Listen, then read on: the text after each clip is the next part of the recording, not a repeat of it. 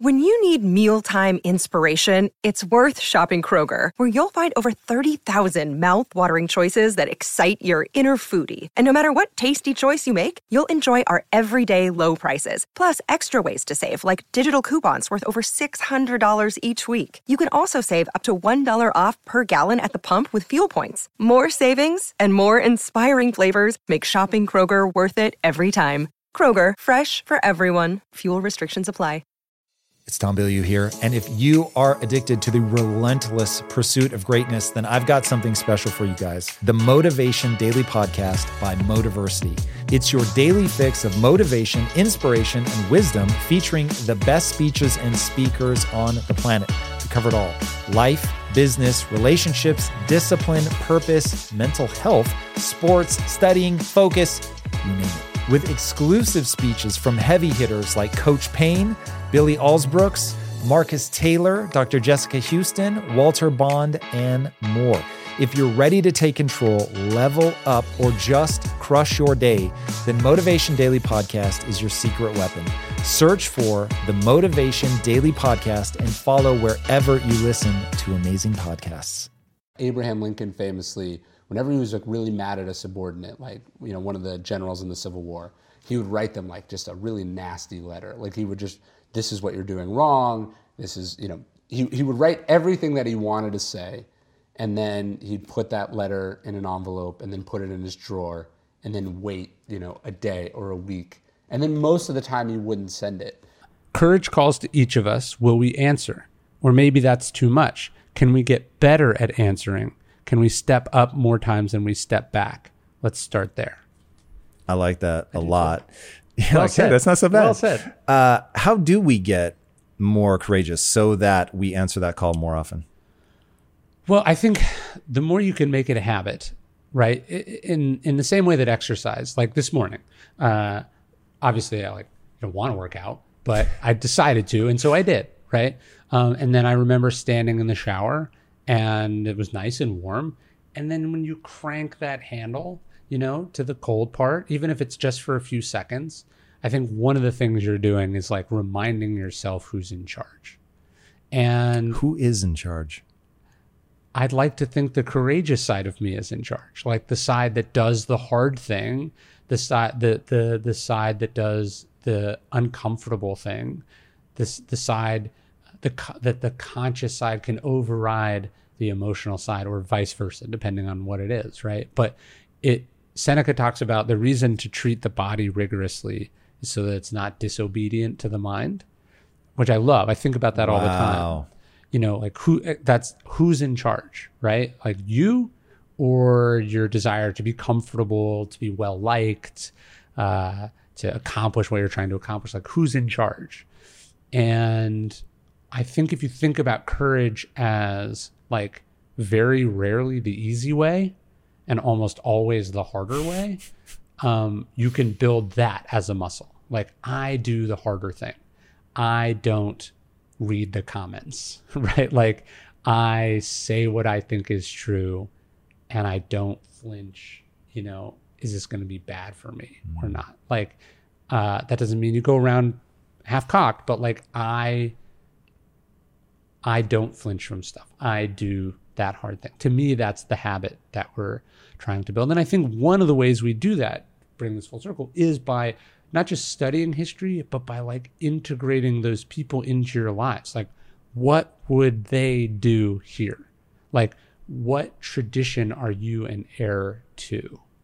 Um, there's a great poem by Longfellow where he talks about um, that uh, the li- he says the lives of all great men remind us we can make our lives sublime, and then he says, um, and then in doing that, we can leave behind us footprints in the sands of time that for another person he says sailing over life's solemn main can take heart from. Right? So i think I, if you think about it as this like s- sort of series of like this unending procession of torches like that where one torch is lighting another is lighting another is lighting another and that you you you are a descendant, uh, literally or figuratively, of people who have endured like unimaginable difficulties and persevered through it. Um, and so can you. And in so doing, you are reassuring the people come from you, again, literally or figuratively, that uh, they also have what it takes. Talk to me about the idea of burning the white flag. Well, I think when you look at a lot of courageous acts, whether it's, you know, sort of resistance in war or, you know, somebody who, you know, enacted some political change or whatever, there was this sort of tenacious refusal to surrender. Like, um, Seneca talks again, quote Seneca, he says, like, if they can force you to do it, you don't know how to die. Whoa. Meaning that, like, uh, you can lose, but quitting is a choice. I think, uh, have you read Old Man and the Sea by Hemingway? No. It's a beautiful, very short book. But, um, you know, he says, a man can be defeated but not destroyed. Or is it destroyed and not defeated? But the, the point is, those are not the same thing, right? And that the decision to quit, the decision to give up, the decision to concede, that's ultimately a power that you always have. Um, again, you can you're going to end up on the losing side. That, that happens, um, but you decide if that's it. I think that might even be the that idea was when you brought up Churchill talking to his daughter-in-law because if I remember right the quote about go, there's nothing stopping you from going into the kitchen and getting a butcher's knife and taking a few of these bastards with you I'm not saying that they can't eventually beat you just that you don't ever have to give up or something like that I think that's right. I think that's right. Although there is another great Churchill quote, quote where he says, "Never, ever, ever, ever, ever, ever give in." He says, "Except in matters of taste and good sense, or in, in, in except in matters of honor or good sense." So, are there some times where it makes sense to concede? Yes, that is my all-time favorite quote I fucking love that so much It's so good. I mean, he just walked into a school of boys and just you're supposed to give like a 30 minute address, and that's what he said.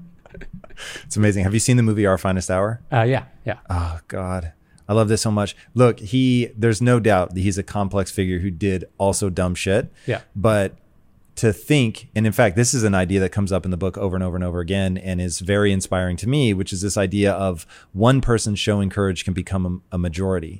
and that courage is contagious, as they say. Yes. Give me more about that. Well, there's a quote. It's attributed to Andrew Jackson. We don't know if he actually said it, but he said, um, uh, "One man with courage makes a majority."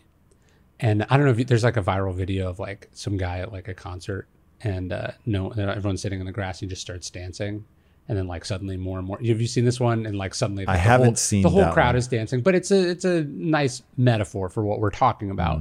And De Gaulle was asked this uh, towards the end of his life. Um, you know, people think like, for instance, the French resistance. Everyone was in the French resistance. Like the Nazis overran France, and five percent of the population resisted. Whoa. Five percent. So it's not just like, oh hey, like a new political party came and uh, like we didn't really like it, but like no, like the worst cause in human history takes over your country, and only five percent of people were like, I object. Right? Like people were like, I don't like this, but only five percent of people, maybe less, actively participate in the resistance. Now, of course, retroactively, everyone says we were with you. Yeah, but that's not how it was. But De Gaulle was asked, you know, uh, is it isn't it true that you were always in a minority in everything you did? And he said, yes, but I always believed that someday that would cease to be so. And you think about this the first video that you post, uh, first book that I write, the first time anyone does anything creatively, financially, uh, entrepreneurially, nobody thought it would work, right? Like you were the only one that believed in it, or else they would have done it, right? Like, and sure, maybe five people, but the point is, the vast majority of people thought it was either thought it was a bad idea or couldn't even muster up enough care to tell you it was a bad idea. Like they were just ignorant of your entire existence, right? So you you are in a fundamental minority when you start anything, and you have to have this belief. And again, we talk about the, the courageousness of earnestness. You have to have a belief that one day that will cease to be so. Um, you know, when I sold my first book about Stoicism, I'd written two successful marketing books. and my publisher told me after that, um, you know, they were not interested in what became the Obstacle Is the Way really at all. They offered me half what I got paid for my first book for what was my third book, The Obstacle Is the Wow. Way, less than half. Um, and I remember my editor said something like, uh, I asked her like this like last year, and she said, you know, we were just hoping you would get this out of your system and go back to doing what we thought you should be doing. Right. And you know, I get it. Like in retrospect, like obscure books about uh, uh, uh, books about an ancient obscure school of philosophy are not like the most sexy. Ex- but that's what I wanted to do, and more importantly, I had seen what it had done for me, and I believed that it would be bigger than they thought it would be. But there was a moment where that was not empirically, you know, evident, and you know, it took it took uh, it didn't hit the obstacles way hit no bestseller list when it came out uh, and it did not hit any bestseller lists although it sold consistently did not hit a single bestseller list for the first six years that it was out in the world. Um, and it chugged along until eventually it hit number one and when it hit number one of course everyone said well obviously you know this is a popular school of ancient philosophy like of course you know Right. um, and I think anyone that's unearthed anything or popularized anything or invented anything new experiences that. Like everyone tells you it's a bad idea until you definitively prove it was a good idea. And then the curse is that it looks like it was obvious all along. You actually give an example of that in the book. Um, oh God, which person? It was the Kennedys and uh, the Shriver. I think I forget Sargent that guy's Shriver? first name. Yeah. Yeah. Um, in 1960, Martin Luther King is arrested for integrating a restaurant in Georgia. And this is like not like, oh, he was just arrested and he was going to be treated well in jail. Like it was very real. There was a very real threat that he would be lynched or murdered in police custody. And even if he wasn't, he was sentenced to four months on a chain gang um, which again was likely a pretext for him to be killed while escaping or lynched or you know mysteriously disappear. Um, and so coretta scott king you want to talk about courage? She's raising two children. She's pregnant with her third. She says i'm going to call Kennedy and Nixon, the two guys running for president. I'm going to call the next president of the United States and see if they can't intervene to help my husband. And Nixon, going back to the Roosevelt thing we were talking about, Nixon says, I don't want to get involved. Uh, it's going to be bad for me politically. When I'm president, I'll be in a position to help you.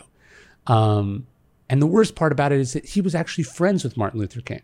He knew him personally. They'd socialized. Uh, he'd worked with him when Nixon ran Eisenhower's civil rights projects. And but in the moment of truth, he wasn't there. And Kennedy um, was advised by people looking at the same political calculation to also not get involved, except his brother-in-law uh, says, "No, man, you got to do this. Like, it's not just the right thing; it's like the only thing. Like, you can't let this the civil rights leader of our time, you know, be murdered in a Georgia prison. Again, what good is becoming president if you can't do this?" And so uh, Kennedy and his brother Robert F. Kennedy get involved. Uh, they call the judge, they call the governor, they pull some strings, and they get King released. Um, basically, they put enough attention on it that it was no longer possible for something bad to happen in the shadows. In any case, King gets out. He's uh, devastated that his friend betrayed him, and you know, impressed at the balls on Kennedy. Uh, that that hey, this isn't just some like rich kid from Boston uh, with you know powerful parents. Uh, this is like a guy with real courage and real commitment to to you know the ideals of what America is supposed to stand for. And so Kennedy, uh, so Ken King comes out and says like, "This is what John F. Kennedy does for me," and uh, John F. Kennedy wins the presidency by like thirty thousand votes, um, almost entirely due to the switch of black turnout. Most in, in 1960, actually, the Republican Party was the party of uh, African Americans, not the Democratic Party, and so it flips, uh, and he wins the presidency. So when we talk about courage, it's like, first off, it's not always going to be obvious. People are going to be telling you it's precisely the wrong thing to do. Um, but then also just like a few seconds of courage can change not just the course of your life, but talk about the great man of history theory, it can change the course of an entire society. Do I remember I also that people told Shriver, dude, don't, this is not advice you want to give. Yeah. Because if he feels pressured by you, he's going to never want to hear from you again and you'll be iced out of the campaign. And if he ends up taking your advice, everyone's going to forget that you just took this big risk. Well, this is how all bureaucracies function. Basically, all organizations where you know you don't people don't have real skin in the game. It's all downside and no upside to to to speak up, right? If you if you push for the risk and it doesn't work, you're the idiot who mm-hmm. screwed it all up and you get fired. And and if it works out, of course you were right. It was obvious and here's your pat on the back. You did your job. You know? And so he he he had to call in he called in his own his he he basically said, "Look, I'm family. I'm calling in my one chip, right? Like you have to do. He put it all on the line, and uh, again, yeah, who remembers it? Nobody. uh, he got no credit for it. Kennedy gets the credit. Um, Kennedy became president, right? He got all of it, um, and that is, I think, another important sort of you know, I talk about in the book, I talk about courage is this like sort of rare gem you hold up. in different angles produce different sort of reflections. But like, we often think of the courageous president, the courageous CEO, the courageous whistleblower, whatever. But we also often forget the sort of ordinary courage of the people who spoke up inside of an organization, mm. people who put forth this little policy or made this little tweak or pocketed this piece of paper to prevent some bad thing from happening. Like, courage is not always sexy and obvious and it's not you know riding a galloping horse you know or it's not flashed uh, across the headlines it's, it can often be very unsung as well Yeah, it's there's a an interesting quote from Steve Jobs in the book where he says one way that we remember who we are is when we remind ourselves of who our heroes are, which I thought was really interesting. I'm curious, who are your heroes? yeah i think what what jobs is talking about is the same thing i'm talking about in how i approach things and what i try to do in my books which is like who whose standard are you trying to live up to? Like whose shadow are you walking in? Who are you who are you trying not to let down? And if you think about those if you think about who those are for apple you know they have the famous sort of misfits commercial um, the weird ones or whatever it is um, you know who are those people for you and can you make them real to you? And again thinking about like who your heroes are is really clarifying. I think i have a obviously i have a bunch of ancient heroes of course uh, the stoics being the ones i talk about the most. And you know i return to the same characters in the books quite often. That's something i have to sometimes be careful with. I'm fascinated by ulysses s. Grant abraham lincoln Florence Nightingale was someone I'd been wanting to write about for a long time and hadn't been able to. Um, but as far as living, I don't. I always feel weird doing the living one because I'm all for dead. Like, who are some of your favorite Stoics and why? Well, so what's fascinating to me about Stoicism is the spectrum on which the Stoics exist. So you have Epictetus, born a slave. You have Marcus Aurelius, who's born into privilege and then is chosen to be emperor. And so you have extreme adversity and extreme advantage. And yet they both sort of play the hand that fate's that fate deals them with such sort of grace, virtue, and self-control and wisdom that I just I love that because the reality is we're somewhere in the middle of that spectrum, almost all of us, right? Um, we're unlikely to lead the free world. We're unlikely to be thrown into chains, but we're either dealing with too much or not enough of something. And how do you sort of stand up to that? To me, is what it's all all about. So I, I what I love about Stoicism and why I, I found it just so fulfilling to write about is like they were real people, like not academics, not uh, even even even Seneca, the sort of the probably the greatest writer of the Stoics, is like the second most powerful man in Rome, and he's a playwright, like on the side, like he's he's he's in the arena, you know, like doing doing the work. And I, I think ideas that don't have that component, it doesn't really matter to me how brilliant they are. Uh, they haven't been tested. And I think what I take from the Stoics is like they've been tested in every imaginable way in context. Now, somebody that has gotten into your universe and I he wrote something on the cover of your book and I know wrote you an email that you have hung on your wall that you take as a reminder, I would assume daily. Yeah. Is General Mattis. That would definitely be a living hero for me, for sure. I wondered about that. And how did you guys connect? Um, through Steven Pressfield. Interesting. What is it about Mattis, who I find fascinating, that you uh, think is worthy of that kind of praise? Well, I mean, anyone that works in public service for decades, you know, I think uh, is worthy of our sort of respect and gratitude. Uh, particularly something like the Marines, you know, serving actively in combat and all different positions of leadership. But I think, you know, anyone that lives by a code kind of seems like apart from the rest of us because they're they're there's something really difficult. It's like we know how difficult that is, and we know how challenging it is, and we know that it's it's we know they could get away with less, right? So I I always admire someone, even when I disagree with them. I really admire people who live by a code. Like politically, so many things I might disagree with, with say a John McCain, but clearly this is a man who lives by a code has real skin in the game pertaining to that code. And under pressure at various times in his life, in some cases unimaginable pressure, like being a prisoner of war, um, he stuck to the code when again he didn't have to. And so I admire people and I try to follow in my own small way in the footsteps of people who have stuck with that code even when it's cost them. So Mattis famously resigns on principle um, when uh, when the U.S. pulls out of Syria.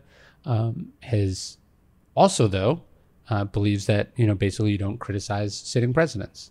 So even though he disagreed vehemently with the president who he resigned, said nothing critical. Uh, and again, I, I just I, I, just admire someone who lives by code. But he and I were emailing, and um, we're talking about something that had just happened in the world. I forget what it was specifically, but some major event, and I was sort of down on it, and I was pointing out, um, you know, I was I was sort of asking like, is this is this as bad as I think it is? And he was like, yeah, it's it's like it's worse, right? Um, but he but he said something reassuring. He said, you know, sometimes it's darkest before the dawn, and then uh, gave me some sort of reassurance. And I said, like, well, if you're saying that, and you've seen some like you've seen some of the worst things that human beings do to each other, which is what war is, and you still have hope. I was like, what excuse do I have? And he just said, hold the line, which is sort of like the mantra that he has sort of introduced. Uh, he's given a couple famous speeches about it. Um, and it's sort of like that's his thing. It's his hold the line, and it's a great it's a great little mantra because I think it what is the line right? I think the line is virtue. Like what is what does your oath tell you to do? What does your conscience tell you to do? What does your uh, professional obligation tell you to do? Um, what does virtue tell you to do? And i think that's what he was saying. It's like doesn't matter what's happening in the outside world. Doesn't matter if this is you know i think what he was joking he was like it's always darkest before the dawn um, but uh, sometimes it just stays dark or something like that, right? Like he wasn't saying like it's all sunshine and roses, it's all gonna be good. What he was saying is like, could be great, could be horrible, mm. but like you know what your job is. How often do you think about that moment for you very specifically? Like, do you have a codified set of? So I think of my mind as a, a Pachinko ball machine, if okay. you know what those look like, yeah. right? You drop the ball on the top, it bounces around over a lot of things. And those things that it's bouncing on is my um, the code that I live by, right? My sure. belief system. Yeah. So I take something negative, uh, or you know there's nothing good or bad but thinking makes it so sure, so sure. it's like and i put it through all of that so that i get a, a resulting outcome that is useful which is how i think of it do you spend a lot of time building something like that yeah yeah you know we're not robots so we can't like okay i'm not going to react this is like an intuitive almost an unconscious process right and and so you're sort of you're trying to you're trying to put all this information in there uh, you're trying to, to, to sort of put in those, those little points that the thing is bouncing around on, on the way down as a way of sort of slowing down the process. I think most people, your average person who, who doesn't work on themselves, who's not reading, who doesn't care about any of this, they're just, they're, they're, the time between stimulus and response is like nothing. Right. And the, the more you work on it, the more you practice, the more you're able to question your own thoughts. It's what all about that, slowing it down. What does that practice process look like? Like, how do you practice that? That's a good question. I mean, it it'd be like, how do they practice uh, swinging a bat in baseball? I mean, they just swing it a lot, and they they watch film of themselves, so they're stepping back and evaluating things after they happen.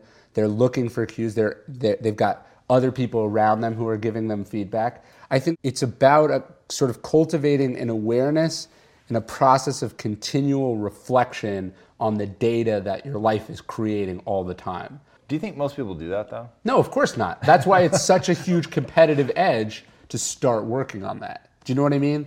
And yes. and the earlier you start working on it, the sooner you're going to start to see results, but the more those results are going to compound over time. There's nothing in let's say stoic philosophy where we're saying you know, the idea that there's no good or bad, there's just the interpretation that we have on things.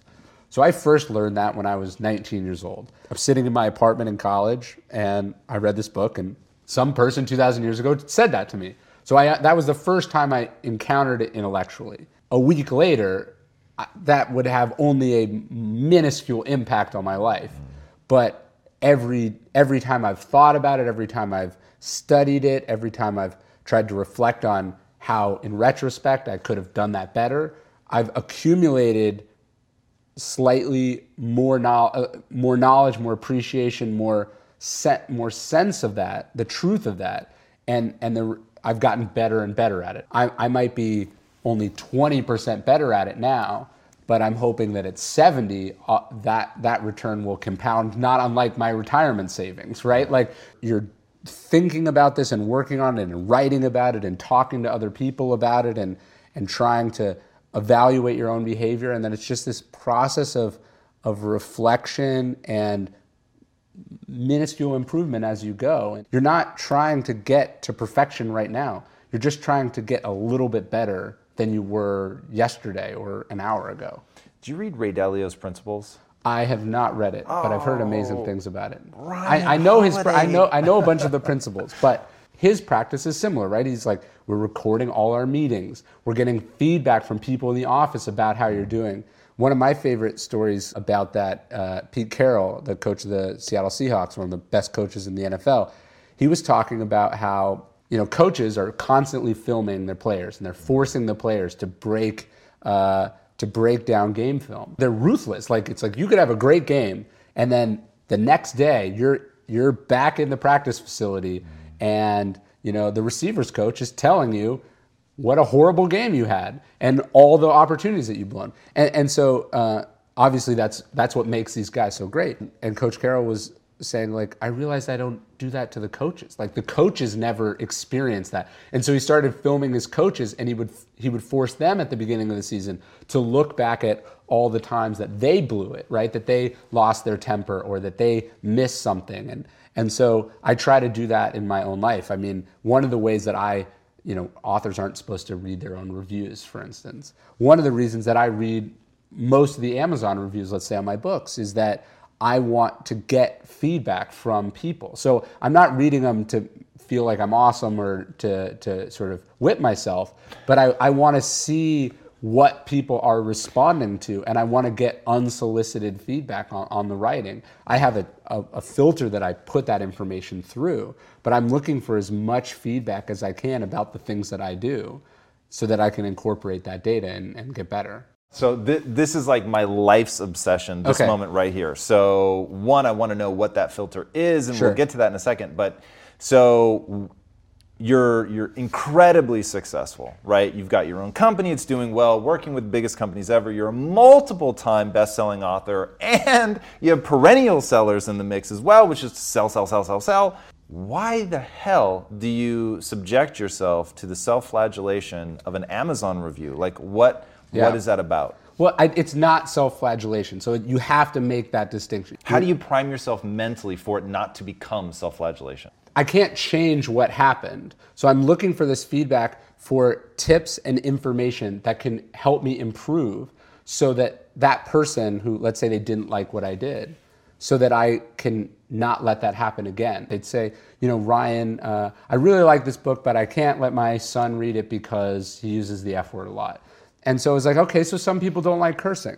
And then I noticed as I went through the, the positive reviews, no one ever said, I really like how Ryan curses a lot. So this was a this wasn't something that was important to me, right? And here it was having a negative impact on some of the readers, and then let's say a marginal to no impact, no positive impact to the readers who were enjoying it. So to me, that's a pretty easy data point to go like, okay, in some cases, I think I need to drop an F bomb here to catch people's attention, right? And I can see that when I talk. If the audience is you know, sort of drifting a little bit, I can call, I can use it, you know. Um, but there's no reason for me to do this in my and so in in the Daily Stoic there the there's no curse words and that was an improvement I think that uh, made the book better and I got that by going through this process. That makes a lot of sense. Now, yeah. now talk to me. You said you have like an installed filter that you use to know what to listen to and what not to listen to. Yeah, look at the feedback you're getting and then remember what you were trying to do. For instance, uh, I'll, I'll, get a criticism uh, from, let's call them Stoic fundamentalists, right? People are really sort of nerds about philosophy um, who will say, you know, Ryan, um, you know, Ryan doesn't add anything new. He's just taking Stoic principles and illustrating them with stories, right? So that'll be one criticism. Or they'll, so they'll say you should read the originals, don't read Ryan's book. Or other people will say, um, you know, Ryan is taking these timeless virtuous principles and then illustrating them with famous successful people and you know that sort of cheapens it or you know that's that's uh, that's not what stoicism is about let's say well in both cases i was explicitly trying to do the thing they were criticizing me for right so i say in the book if you're really interested in stoicism go read the ancient stoic texts I cannot do better than them. What I was writing, uh, The Obstacle is the Way and Ego is the Enemy, is for people who don't have time or interest in ancient philosophy, but are trying to improve their life in some way. So I'm trying to meet them where they are. So when someone says that I didn't do this thing that I explicitly wasn't trying to do, my filter is going, okay, this person shouldn't have read the book. This wasn't for them. I don't need to take this personally, right? If you're trying to be everything for everyone and you read feedback, you're just going to get more lost because some one person's going to say this and another person's going to say that. Mm. But if you know here's exactly what I was trying to accomplish and here's what that success looks like, then you can you can filter this information and go, okay, is this person's advice getting me closer to where I want to get or further from where I want to get? And that has been really helpful. You guys know I have a very strict diet that I stick to, except for very special occasions. And I do that so that I can bring my best every day to what I'm doing. And a big part of that strict diet is high quality animal protein and my go to source of trustworthy meats and seafoods with no added hormones or antibiotics ever is ButcherBox. ButcherBox is a premium meat subscription service that delivers 100% grass fed beef, free range organic chicken, pork raised crate free, and wild caught seafood all directly to your door. I cannot recommend ButcherBox enough. When you eat ButcherBox, you are giving your body the best possible building blocks to work with so you can reach your full potential.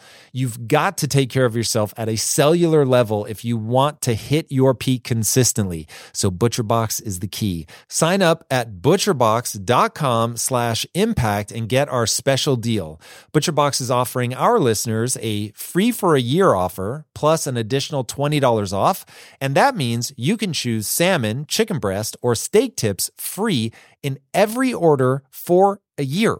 Sign up today at butcherbox.com slash impact and use code impact to choose your free for a year offer. Plus, get $20 off your first order. This show is sponsored by BetterHelp.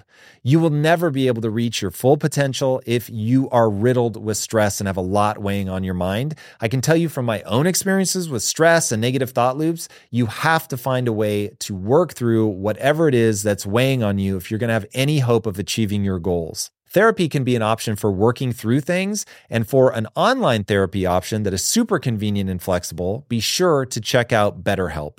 With BetterHelp, everything is 100% online, and getting started is quick and easy. A brief questionnaire matches you with a licensed therapist, and you can switch therapists at any time for no extra charge. Get things off your chest, process through things with BetterHelp. Visit betterhelp.com slash impact theory today to get 10% off your first month. That's betterhelp, H-E-L-P dot com slash impact theory. In today's highly unpredictable and rapidly changing world, the smartest move you can make from a financial standpoint is to actually understand how money works and how markets move. Because if you want to have any chance of investing your money wisely and growing your financial portfolio, you have to make a profit. And the only way that you're going to do that is either by setting and forgetting or actually understanding what's going on at a macro level. So whether you're a seasoned investor or someone looking for extra guidance, Today's sponsor, Yahoo Finance, has got you covered with all the tools, data, and news that you need in one place to grow your knowledge base around what is happening in the world of finance and to make sure that you have the right goals and you're executing well. Yahoo Finance makes it easy to consolidate your accounts so you can effectively and efficiently manage your entire portfolio. Personally, I love how straightforward their platform is to use. It is very simple to get the information that I need, and Impact Theory's own chief financial officer is exactly the same, spending time helping me frame exactly what is going on from a global perspective so that I'm making the smartest decisions that I can. I definitely recommend that you check out Yahoo Finance for comprehensive financial news and analysis. Visit the incredible brand that so many great investors use at yahoofinance.com. It's the number one financial destination. yahoofinance.com. Once again, guys, head there now, yahoofinance.com. To me. What I love about that, and I really hope people are listening to what you're saying, is you're doing it with an eye towards getting better. To me, there's an element, and this is why I brought up um, Principles by Ray Dalio, is his thing is all about like, I'm just trying to get to truth. Yes. And one of the things that I wish on every human being is to one day, in some way, shape, or form, understand what it's like to be an entrepreneur in that if the company does well, fortune can be yours. And if it does poorly, you can lose everything. Sure. The amount of bullshit that cuts through is crazy. Like, yeah. it's not even necessarily that I don't want to have an ego. I'd love to have a big, thriving yeah. ego. And people are always saying, like, how do you stay humble with the success? Dude, because if I don't, I'm going to lose everything. No, the, the reality of how low the margin for error is, is like the ultimate recipe or sort of shortcut to humility. Like, let's say I'm fighting with um, uh, an editor or, or someone, or even just a friend who's reading one of my books about you know the use of this sentence or this paragraph or this stylistic or you know something in a book. I don't have the room to be like, you don't know what the fuck you're talking about. Like, I'm the genius, let me do this, right? Because if I'm wrong, I don't feel so secure in uh, what I do that I feel like I can afford to let ego make any of those decisions. I have to let truth make those decisions. So, you know, there's a, a, writing adage. It's like when, when someone says that something's wrong, they're almost always right. And I think this is true in life. When someone says there's something wrong with what you're doing or, you know, how you're carrying yourself or what you're, you know, a project or a product, um, they're almost always right. When they explain why it's wrong or how to fix it, they're almost always wrong. So it's like when someone's saying like, I don't like chapter six, they're right. They don't like chapter six, right? When they say, you should get rid of chapter six or you should, you know, make chapter six the opposite of what it is or get rid of this story. They're probably wrong, but you should try to figure out why chapter six isn't working and improve it and make sure that it's aligned with your vision because maybe it's not. Or if it's perfectly aligned with your vision, then you have to make the tough call and go, look, I'm not going to please this person. All right, so now the million dollar question: yeah. How the hell do you know the difference? First off, you should just go like, like I'll give you an example. I,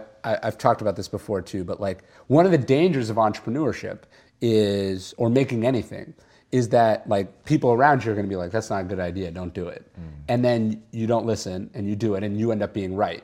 Well, you've kind of just learned a, a, very dangerous lesson, which is like just disregard what other people say. So, one of the reasons you tend to see people on the way up, take a company like Uber, they're just like blowing past conventional wisdom, business best practices. They're doing it their way over and over and over again, and they're going up and up and up. And that's creating a feedback loop where it's like, the rules don't matter. We do it our way. We do it our way. And they're being rewarded for it over and over again. And then at some point they cross a line and now all of a sudden they've started to do things that are illegal, that are unethical, that their customers aren't going to like. But there's a delay between doing that and being held responsible for that. And that's where the sort of catastrophic explosion and consequences inevitably come in. And so whenever you feel yourself going, I'm just going to blow past what everyone's saying. They're all idiots. You know, they don't know. That's a really bad sign that you're probably doing something out of ego. So I think that certainty is something I'm always uh, nervous uh, about. Like, uh, so it's become sort of cliche in entrepreneur circles, and, and you've probably read this article. You know, the idea of like it's it's hell yes or hell no, right? Like you either you're either a thousand percent on it or you say no. But all the difficult decisions I've ever made in my life were like, you know, 5149. so so it's like in some ways I'm actually really skeptical. I, I think that there's a great point in that article, which is like just don't do, you know, don't do stuff just because you're supposed right. to. But it should be tough. And if it feels easy, then I want to question that, I guess is, is one of my answers. And then look, nobody said writing a book or being a leader or you know, shepherding some vision. No one said it was going to be easy and clear and you were going to know. These are things that are going to keep you up at night and that you got to roll the dice on to a certain degree. And so you just do it. And then if you're wrong, you learn and you do it better next time. How do you keep your emotions out of the way? Like, I, I have a very simple formula, which is the thing that I want in this world, I want so desperately that and it's not an ego thing. So it's very i have an ego for sure but it's very easy for me to set that aside because it's not the thing that i want most. Okay. And so in those times of like emotionally i want to do this. Yeah. But then i just check it against oh does it actually help me get where i want to go? No. Okay cool. Then i'm going to go after that yeah. thing. What mechanism do you have for dealing with that? Well one of, i think one of the best ways is just time right? Uh, abraham lincoln famously whenever he was like really mad at a subordinate like you know one of the generals in the civil war he would write them like just a really nasty letter. Like he would just, this is what you're doing wrong. This is, you know, he, he would write everything that he wanted to say. And then he'd put that letter in an envelope and then put it in his drawer and then wait, you know, a day or a week. And then most of the time he wouldn't send it. And so one of the things I try to do is I go like, do I really need to respond to this right now? Because that tends to be where that emotion, the emotions are typically immediate, right? Like I'd find even the things that I'm really upset about, I'm most upset about them when I first find out about them. If I give it a weekend or if I sleep on it, I'm much less upset about them. And I'm to be more rational and I'm to be more responsible with how I reply. So I, I just want to give it some time. I mean, one of the tests that I have, I do this with emails a lot. Like if I'm fighting or if I'm arguing with someone, I'll go like, what if I just pretend I didn't get their response? Like I'm not even gonna read it. Like I know, like I just said, I just said my piece, and then they sent me a response back like five minutes later. I'm just not gonna, I'm just gonna delete it, right? And then I'll let them have to resend it to me or just let the issue drop, right? So I'm kind of just sticking my head in the sand, but I'm, I'm really just creating space for there to be less because they're not going to resend the exact same thing. They're going to, hey, we need to talk about that thing. I'll go, oh, what was it? And then we'll, you know, we'll, we'll have a little bit more reasonable of a dialogue. When I feel that impulse, it's like I got to deal with this right now. That's emotion, and that's probably not going to get the best solution out of things. What are things that wind you up, to use a nice British phrase? That get me pissed off? Yeah. You know, when people mess with my stuff. So, like, if I, like, writing is about what I'm trying to accomplish, right? And so, I did it the way I wanted it to be done. And I'll get really upset, like if something comes back to me, even if it's small, and like a change is made without just like I'm very open to taking criticism and feedback.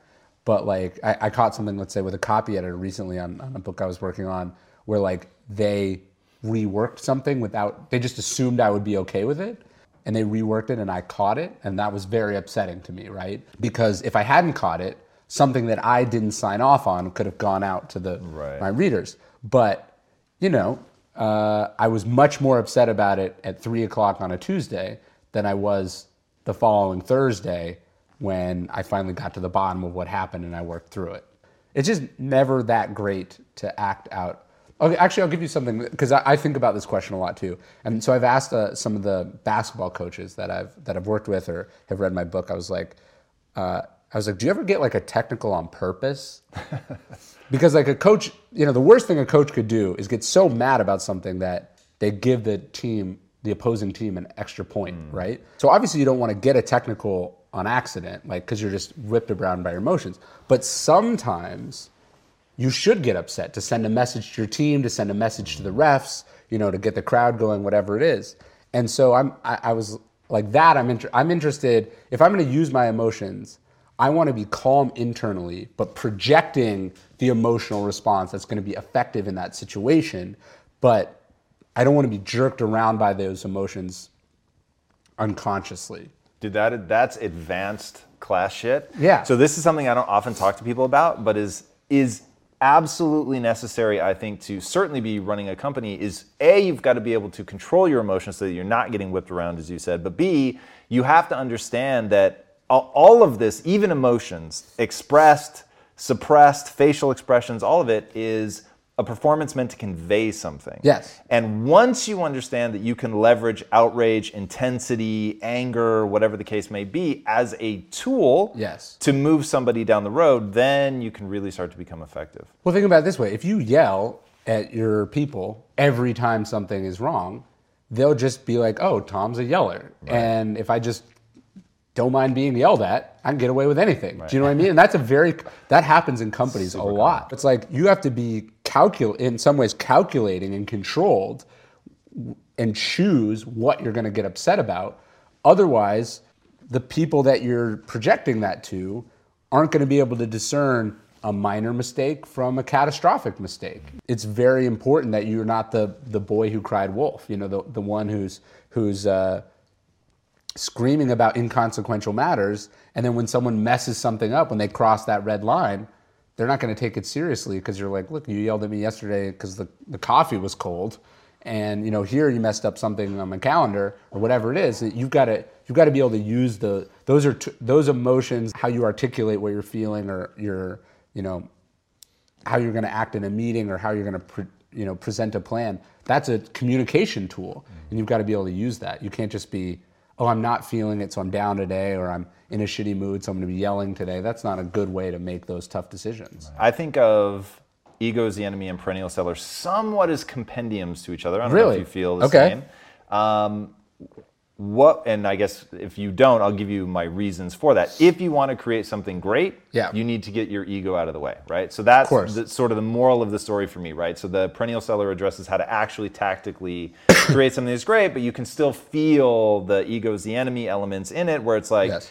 you're ultimately the one that's going to stop you or propel you forward. Yes. So taking that concept of if you want to create something great this is how you get out of your own way what are like the three or four things that people need to do, think, believe, whatever, in order to achieve greatness? Well, so number one, like, what are you actually trying to do? Because you can't do 15 things at the same time. So, like, here's what I'm making. That's the, the main, like, do you actually know, right? Because sometimes people are trying to do too much at one time. And then who is this for? Because it can't be for you. You know, like obviously everything that you work on should be fulfilling and exciting and interesting to you, but you're not the customer of your product by definition, right? You can't buy it from yourself. So like how is this going to provide value for the audience? That's like the most important thing. And, and that has to be the ruthless test that you check everything you're doing against.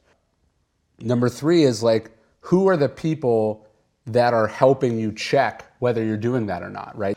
And so I think you need to have that test even if you're self-funding an entrepreneurial venture. Like the fact that you know you were successful in the past, so you don't have to get venture capital on your next project. That's great, but it's also a potential disadvantage because now you don't have this external objective feedback telling you where you can improve, where you can fall short. So that means you need to work extra hard to cultivate those people, whether it's a board of directors, whether it's trusted friends, whether it's a, a focus group, like who is interacting with this thing and giving you feedback. I think that's really important. And then I would say that fourth and the most important one, and this is where ego I think kills a lot of projects, is people think like if I build it, they will come, right? If I just make something so good, it will automatically be successful. Or they go, I'm a maker, like I shouldn't have to also be a marketer. And and to me, the creative process, the entrepreneurial process is sort of two consecutive marathons. So you run this marathon, you you make a book, you know, you have a movie in the can, you have a, a prototype of an invention, whatever it is, you you know, you stagger across the finish line. and You're like, I did it, and like, you know, the race proctor, they grab you, and you think they're taking you to the medal stand. they're like, you know, you did it, you won, uh, but really they're just like taking you through a chute to the starting line of the second marathon, which is now how the hell do we get this into people's hands, right? And so with every book, it's like the first marathon is making it for me, and then the second marathon is like, all right, now I have to be as creative, I have to work as hard, I have to throw as much energy into selling this thing to everyone that it's potentially for as humanly possible. And so I tend to find that creatives are either or with books or movies or whatever I'm working on is either they're only interested in the marketing marathon because they're great salespeople and they mm-hmm. think like, oh, I'll just slap something together, or they're so creative and they so love that process that they want to they want to skip the second marathon. Courage, temperance, justice, wisdom. The only one that I think people are unfamiliar with is temperance, which basically means self-discipline uh, okay. or moderation, some combination of those two things. But the cardinal virtues are the cardinal virtues of Christianity, of Stoicism, of a whole bunch of different philosophical schools. Mm. Um, and so I'm this is my first attempt at doing a series of interconnected, intertwined books. Why do you think virtues matter? Like, what is the so much has been made of this, and like the whole Stoic philosophy is around it, and much of philosophy, quite frankly. Yeah, well, I mean, I think what virtue is trying, the idea of virtue tries to answer the question of like, how should a person be? Like, what code should you live your life mm. by? What sort of standard should you hold yourself to? How should you evaluate your behavior? What should you stri- What is the mark that you're striving for? And what I like about courage, temperance, justice, and wisdom is first off, they're all interrelated and impossible to actually separate, right? Like justice uh, is impossible without courage, but also uh, courage, if not in pursuit of justice, isn't anything to admire, mm. right? And so they're all really, and then you take something like wisdom. The pursuit of wisdom is the scariest thing in the world. Why? I would well, not because, have said that. I would have because, said courage is way scarier. Well, I'm, what I'm saying is you need courage to pursue truth because truth challenges us, mm. right? Truth can put us on in the minority of something, right? Truth can uh, force us to see uncomfortable things about ourselves. Um, the, the, the pursuit of knowledge is a journey that most people are afraid to go on, right? They just take what other people tell them or they're. Do you think they're actually afraid to go on that journey or do they just by default? I mean, I think it's it's a default, but what is behind the default? Why don't people pursue things, mm-hmm. right? Mm. And I think fear is obviously a sort of a through line in a lot of people's lives. But I think the idea of the virtues is they're all related to each other, but there's not a single situation of any significance or importance in life that does not call upon at least one of those virtues from us. And so to me, it's sort of like uh, the lodestar of like what direction you're going in life. Okay, have you thought at all about why having because I think everybody should live by a code. Mm-hmm. Obviously, the Stoics do. You everything that you put out in your book certainly intimates that sure. there's uh, meaning behind that. Do you have a sense of what that foundational sort of axiomatic reason to have a code is? Well, you know, William James talks about, he says, the person you should pity the most in the world is the person who's having to wing it every day. Like That's the person who's having to decide everything anew. Because of discomfort, poor it's decision exhausting. making. Right. Like imagine like you don't have a diet, you don't have a code, you don't have a a set of priorities in your life, you don't have something you're working towards, you don't have a way that you like to do things, then every single decision you have to think about mm. consciously right? As opposed to being able to instinctually know or sort of measure against something. So his point is like you want to make good habits. You want to sort of build these virtues or this code into your life so you're not spending every just just like the person who has to decide every morning what could I wear this morning or what could I wear today and having to choose from hundreds of things that that is not what Steve Jobs does or Obama did in office. Obama had had I think two suits, right? It's like black or blue, and you pick one, right? So I think one of the things that a code does, or that the idea of the, the cardinal virtues does, is it just narrows down the considerations that you have to weigh or consider in the course of a day. That's not to say it makes it easy because the decisions themselves are still often hard or there's risks involved, but you're not having to weigh an infinite amount of possibilities. Mm.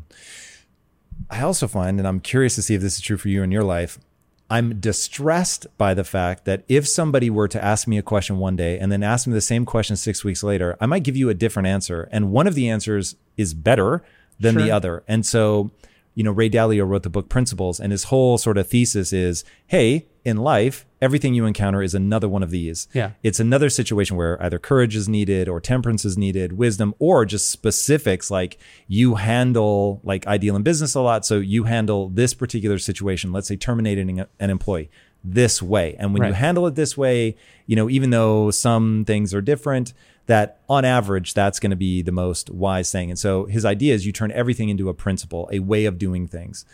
And do you does that factor into what you're saying here with the virtues? I think so. absolutely. You think about like a professional sports coach. They know just like a card player set of probabilities what you do if it's in these different parameters because again imagine the football coach who's having to consider all the possible plays mm. in each situation. There, you're you just don't have the time or the bandwidth to do that, right? Especially when your opponent is trying to speed up the game and misdirect you so you make the wrong decision or you make let's make sometimes you're making a gut decision and that's correct sometimes you're making a conscious decision and that's what's incorrect but the idea is you sort of set a, a it was funny actually um, someone once criticized uh, Franklin, Ben Franklin, he had like his 12 virtues. The, again, they fluctuate, but he had 12 virtues. And they said it was like he hemmed himself in in a paddock, like a, a fence they make around on a horse. Uh, they would make around a horse, and then he trotted inside the paddock. And this was their sort of condescending intellectual critique of, of Ben Franklin. But I think that's actually the perfect way to live. Like, here's all the boundaries that I have. Here's the things that I don't do, that I don't think about, that are off the table for me because I consider them immoral or unjust or cowardly or stupid or whatever the thing is. And then here's all the things that I have to worry about. It's a much smaller sphere to consider. And so I, I think that's kind of the idea of virtues is is to create sort of a structure that you can live in that guides you so you're not again winging it on these critical decisions.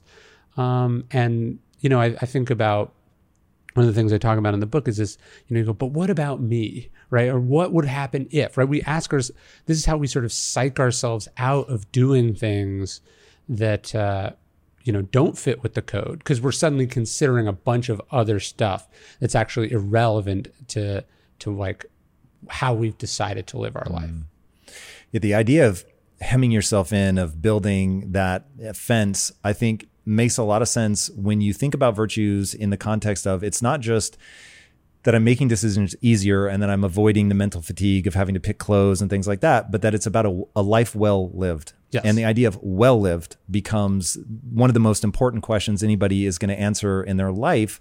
And, you know, my initial question for me as I think about, okay, what's my answer? It's, it's really about suffering Okay. And I one of the things that so I always journal on a guest before they come in, like what was it I liked about the book, the way they're thinking, and you know one of the ideas that I'm asking myself is how much of courage is innate and how much of courage is cultural.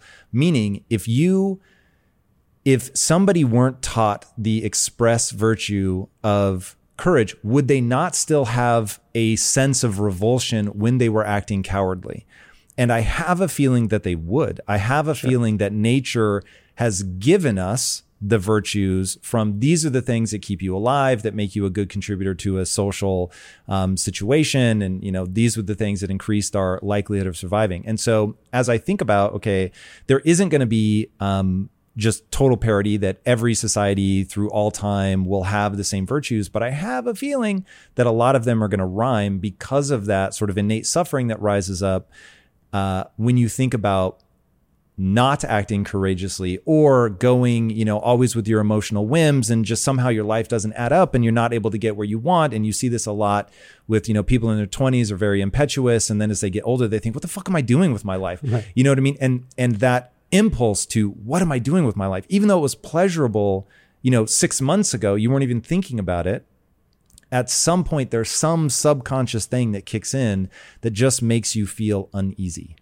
Yeah. I mean, I think for almost all of human history, courage has existed as a virtue because we wouldn't have survived as a species without courage, right? You could say wisdom or justice or uh, temperance. These are I don't want to say sort of uh, uh, modern problems, but they they they matter uh, they matter less primally than just like can you be brave under pressure, under threat, whether it's from a woolly mammoth or an attacking tribe or something like that. So, you know, when you when you study the history of courage, for most of human history, courage meant like sort of physical courage, mm-hmm. like courage under fire, right?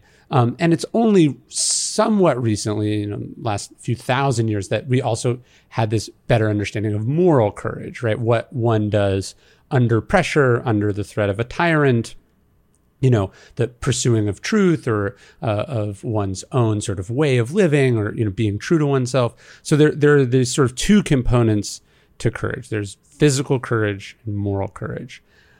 But as I studied the literature and I decided sort of what direction I wanted to take the book in, what really struck me is that the two things, what those two types of courage have in common is that it's about putting your ass on the line in some way, right? And I think there is no such thing as a good life if you don't put your ass on the line. So I think a person who never risks it, who never puts themselves out there, um, even if they're comforter, even if they're comforted, uh, sorry, even if they're comfortable, even if all of their needs are taken care of, at the end of the day, they probably have some nagging sense that more was possible. Mm. So even in that sense, cowardice sort of dogs us. There's an expression like of cowards, nothing is written because they don't do anything that's notable or, or, memorable, right?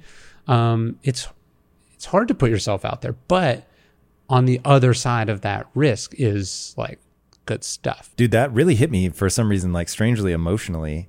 Uh, of cowards, nothing is written. There's so many amazing quotes in your book, um, and I want to read one that this one like stopped me dead in my tracks. Um, there is no deed in this life so impossible that you cannot do it. Your whole life should be lived as a heroic deed. Was that you? I can't. I didn't. That's unfortunately, I, okay. I, I, didn't write down whether it was you or somebody else. That's fucking amazing. It's a great quote. I loved it. He has this beautiful book called uh, Calendar of Wisdom, uh, which is like his, it's like a favorite quote from him every day and some meditations on it, um, which I was love. that him speaking through a character or an interview uh, that you I don't, read? That, that's in a Calendar of Wisdom. Okay. Um, but I think I think that's a good way of thinking about your life, right? Which is that um, if you think of your life, if you live your life as a coward, it will be a cowardly, unimpressive life. But if you live your life as if it matters, right? Like, um, if you don't believe that you can be heroic or make a difference or do anything in this world, you're right in the sense that you will not mm. be that person, right? Like they talk about the great man of history theory. Um, can an individual change the course of history? what we know for certain is that people who don't believe in the great man of history theory are very unlikely to be the great man or woman of history, right? So, like, uh, change, uh, greatness, success depends on, by definition, believing that you're capable of doing it and that you're willing to do it. And so, there is a certain, obviously, courage is much more complicated than that, but it starts there. Mm-hmm. Like, it starts with, if you believe that nothing matters, if you believe that it's all hopeless, that we're all, uh, you know, uh, uh, victims of the system or of circumstance, that it's all about, you know, these structures and forces and that it's impossible and that it doesn't matter, um, you're right. It's a great quote in the book Nihilism is cowardice. Yes. Do you remember who said that? General Mattis said cynicism is cowardice. Cynicism, thank you. And and it's this. You it's talk this, about nihilism a lot in the Yes. book, but sorry, I conflated two things. No, no, no. They- I think they're they're nihilism is just uh, the extreme version of cynicism to me. Again, if you think that it doesn't matter, if it doesn't count, if it's hopeless, um, not only is it unlikely that you'll ever make a difference or change things or, or, or have an impact, but it's also that's a wonderfully safe place to be. It's sad, right? But it's also freeing because then nothing you do has any significance. Uh, the stakes are extremely low. Uh, nobody's watching. You can't fail. You can't let anyone down. There's no potential to waste or fritter away. And so I think there is courage just in the earnestness of like caring. And I think I think you and I both see this in the stuff that we talk about like you'll hear from people who are like, "Oh, this is so lame," or "This is just motivational shit." Right? Like, you know, people who look down Totally. on people who are just earnestly trying to get better.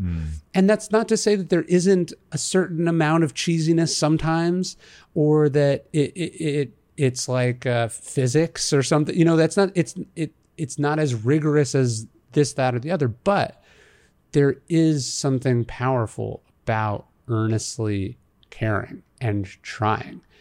And I remember Robert Greene, uh, he wrote this in one of his books, but he talked to me about it because it sort of encapsulated my teenagers. Like, I didn't really have anyone that believed in me when I was younger. And so I didn't really believe in myself. I was a good runner, um, but I never tried. Like, I, I not only slacked off in practice, I tried to like get away with not practicing. I remember I ran a 502 mile Whoa. in the middle of my senior year. While slacking off? Yeah, I was I was good, right? But I remember thinking if I 502 if I stop here, I won't have to feel shitty if I just sort of shrug like if I just shrug my shoulders and go 502 is close to sub 5, then I'm protected from trying and failing. Oh my God. You know what I mean? And Yes, that's a I lived my whole life like that. That's yes, I a know what you mean. very common idea. If you don't try, you can't fail. And if you don't put yourself out there, you can't feel like a piece of shit if you fall short. So there's real there's real courage in the earnestness, in the effort, in trying. Um, and and I would say as someone who you know didn't naturally come to writing or to videos or podcasting or any of the stuff that I do now, public speaking, like it's scary to suck at something at first. Do you know what I mean? Oh, yes. And and and like like a lot of people aren't able to sit with that. It's Tom Bilyeu here. And if you are addicted to the relentless pursuit of greatness, then I've got something special for you guys the Motivation Daily Podcast by Motiversity. It's your daily fix of motivation, inspiration, and wisdom featuring the best speeches and speakers on the planet. We cover it all life, business, relationships, discipline, purpose, mental health, sports, studying, focus, you name it with exclusive speeches from heavy hitters like Coach Payne, Billy Alsbrooks, Marcus Taylor, Dr. Jessica Houston, Walter Bond, and more. If you're ready to take control, level up, or just crush your day, then Motivation Daily Podcast is your secret weapon. Search for the Motivation Daily Podcast and follow wherever you listen to amazing podcasts. If you strive to perform your best in life, bringing your energy and abilities into everything you do, then it only makes sense that you would want to be out on the road with that same power, agility, and performance that everyone expects from you. And there's no better option than the most desirable, advanced, and dynamically capable SUV yet, the third generation Range Rover Sport. You guys know I love staying on the cutting edge with technology, and the Range Rover Sport's cabin features advanced technologies such as active noise noise cancellation, and cabin air purification, a must, offering you and your family and friends new levels of comfort and refinement while traveling. The Range Rover Sport provides an instinctive drive with engaging on road dynamics and redefines sporting luxury for the power, agility, and performance you demand in every area of your life. Explore the Range Rover Sport at LandRoverUSA.com. That's LandRoverUSA.com. One way I make sure my business is moving in the right direction is to ensure we are constantly becoming more efficient. Because in my experience, inefficiencies will eat away your profits and leave you with a dying business. But with the right technology, your business can get the insights it needs to become efficient and ultimately unstoppable. And that is why I recommend you check out NetSuite by Oracle. NetSuite is the number one cloud financial system, bringing accounting, financial management, inventory, HR, all of it into one platform and one source of truth. You improve efficiency by bringing all your major business processes into one platform, slashing manual tasks and errors that are massively inefficient. Guys, inflation is no joke. So check out NetSuite and see how you can cut costs and boost performance at the same time, like the 37,000 companies that have already made the switch. By popular demand, NetSuite has extended its one of a kind, flexible financing program for a few more weeks. Do not wait head right now to netsuite.com slash theory. Again, that's netsuite.com slash theory. Get the information you need. Head to netsuite.com slash theory. So they don't do it. Facts. Dude, you literally just described my 20s. I was I was haunted by the fact that some part of me knew that I was taking smaller and smaller jobs because I really wanted the person I was interviewing with to look at me and go, God, you're so smart. Why are you applying for this job? Mm. And uh, to live for that moment is so foolish, but to see how many years of my life that need to be thought of as smart. Right. Um, because I didn't want to suck at something. I didn't want to be foolish. I didn't want to face the thought that I may be, you know, not as smart as I wanted to be. Um, and it was just it, giving me the life essentially that I deserved based on the choices that I was making, which was one that, you know, left me sort of laying face down on the carpet of my unfurnished apartment, just like spiraling into darkness. When it's harder too, when what you are thinking about doing is a public facing thing, mm. right? Like uh, making videos or books or whatever, all, all music uh, putting yourself out there that's like that's the hardest part right? To go out for something and be rejected for it. Just as to tell someone how you feel about them or to you know decide hey i'm going to quit my job and move across country and do x y or z that's that makes a person so vulnerable. And so again the courage to run into a burning building to save someone or to throw yourself in front of a bullet or you know, to stare down, you know, someone bigger and stronger than you. That is courage. And that is what courage has been for thousands of years. But there is also courage in being yourself, in taking an unconventional path, in trying and failing, right? And trying and failing again over and over and over again. That that is this at the core for my definition of courage is, is putting your ass on the line. I love that. I want to like really beat to death this idea of earnestness, which was one of the the things that I loved most about the book is the acknowledgement of the thing that not a lot of people put their finger on, which is there's kind of a goofiness and uncoolness to um, believe in heroism and heroic acts, and it's become like passe, and we do take that cynical look, and I love that, and I love some of the stories that you tell, like dude the the movie I'm sure people have seen 300 about the battle at Thermopylae, but the way that you tell it, which by the way, this book is be interested to see if you agree with this. One of your mo- more poetic. Thank you. Was that intentional? I I'm always trying to get better as I write, and uh, I think what I was really trying to do is focus on story in this book because for almost all of human history, how have we instilled courage in people. Mm. It's hmm. through story, which actually goes to what you're just saying about um, the sort of the cynicism. So there's a, a, great line from one of Theodore Roosevelt's biographers. They said, you know, uh, Theodore Roosevelt grew up. Uh, Theodore, as a young man, Theodore Roosevelt read stories about the great men and women of history and decided to be just like them.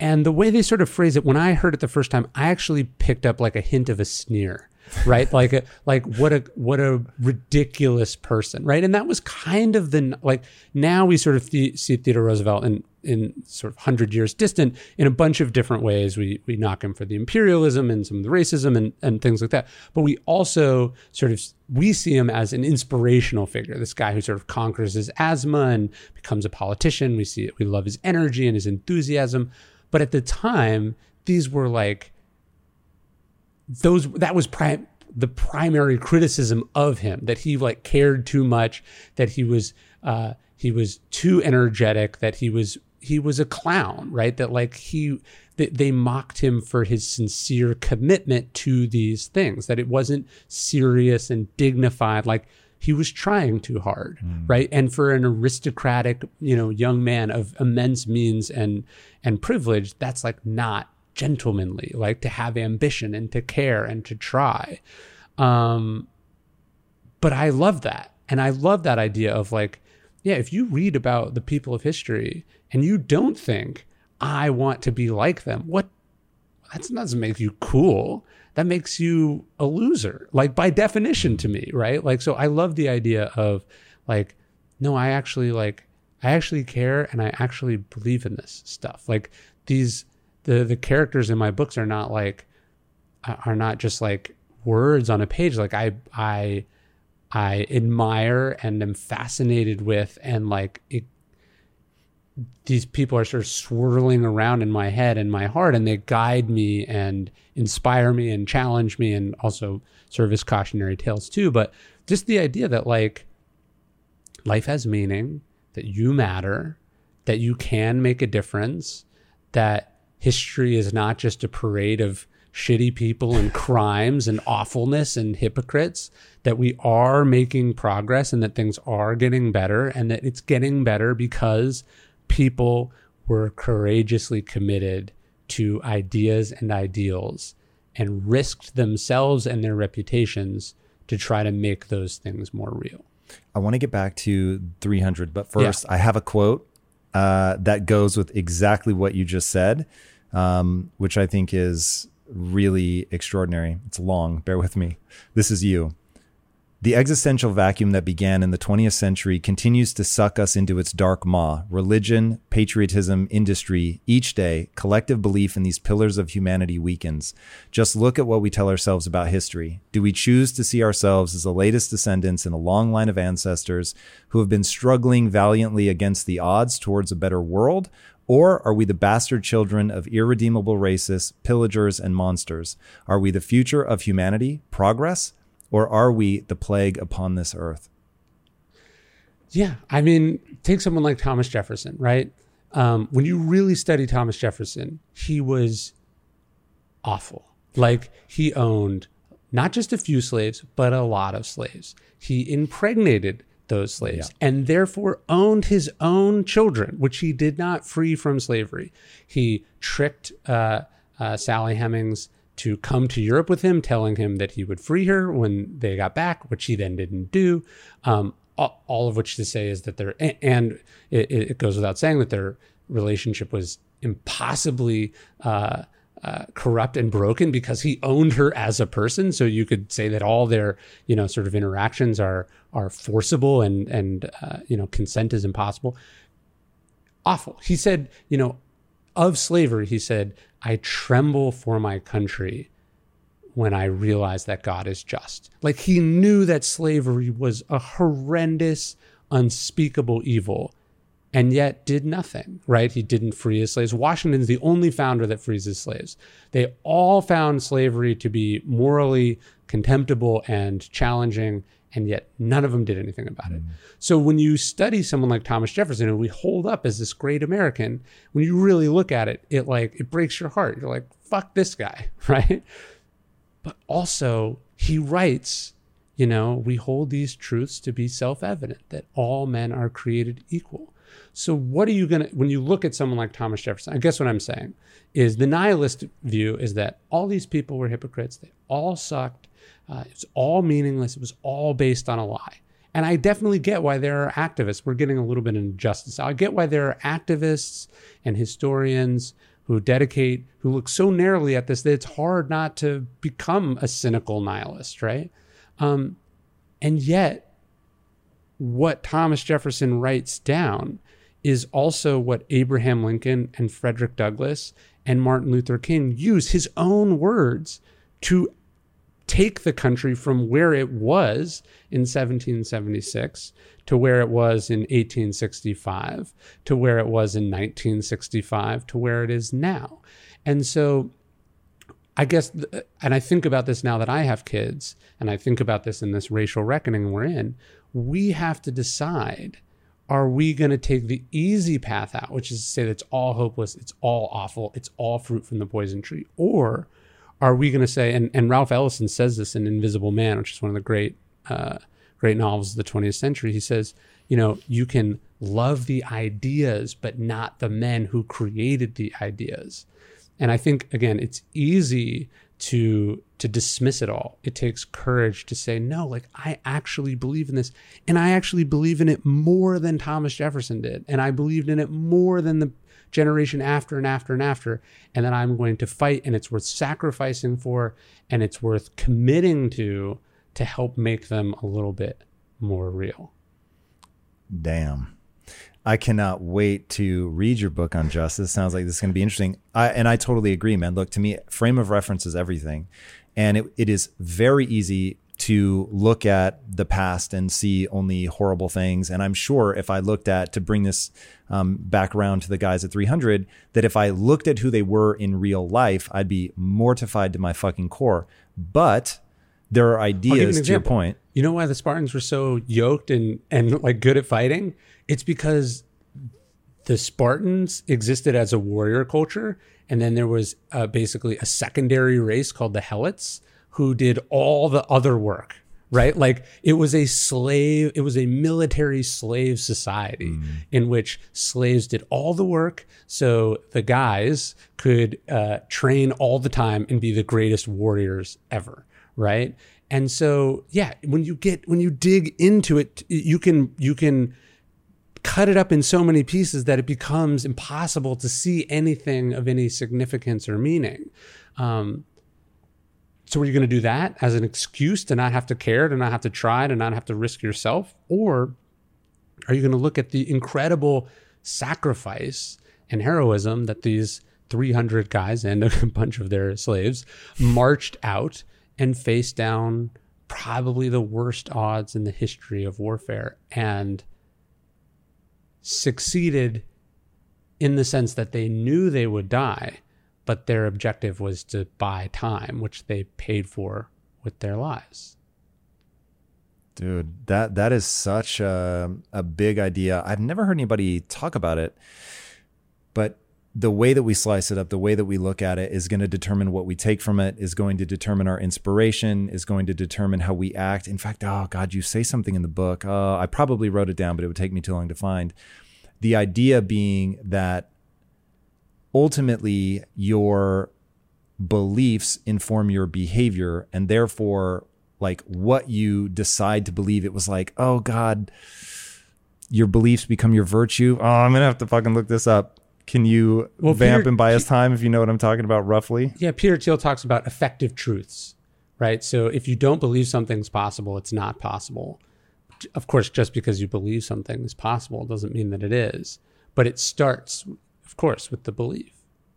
But I thought that idea was really powerful that what matters are your behaviors, but what is it that gives birth to your behaviors? It's ultimately your beliefs. And as we you know right now what, what i feel like we're living through with social media and the the way that ideas can spread so quickly is this becomes a framing device and when you look at um, there there are like debating tactics where it's like if you can control the frame of the argument then you can frame the argument in a way that you can win it. Yeah. And so this is this is sort of the crazy making thing that happens on the internet is people can shift the focus of an argument to something. And if you don't challenge the very sort of framing of what we're talking about then you you know you get into something that isn't productive that doesn't help.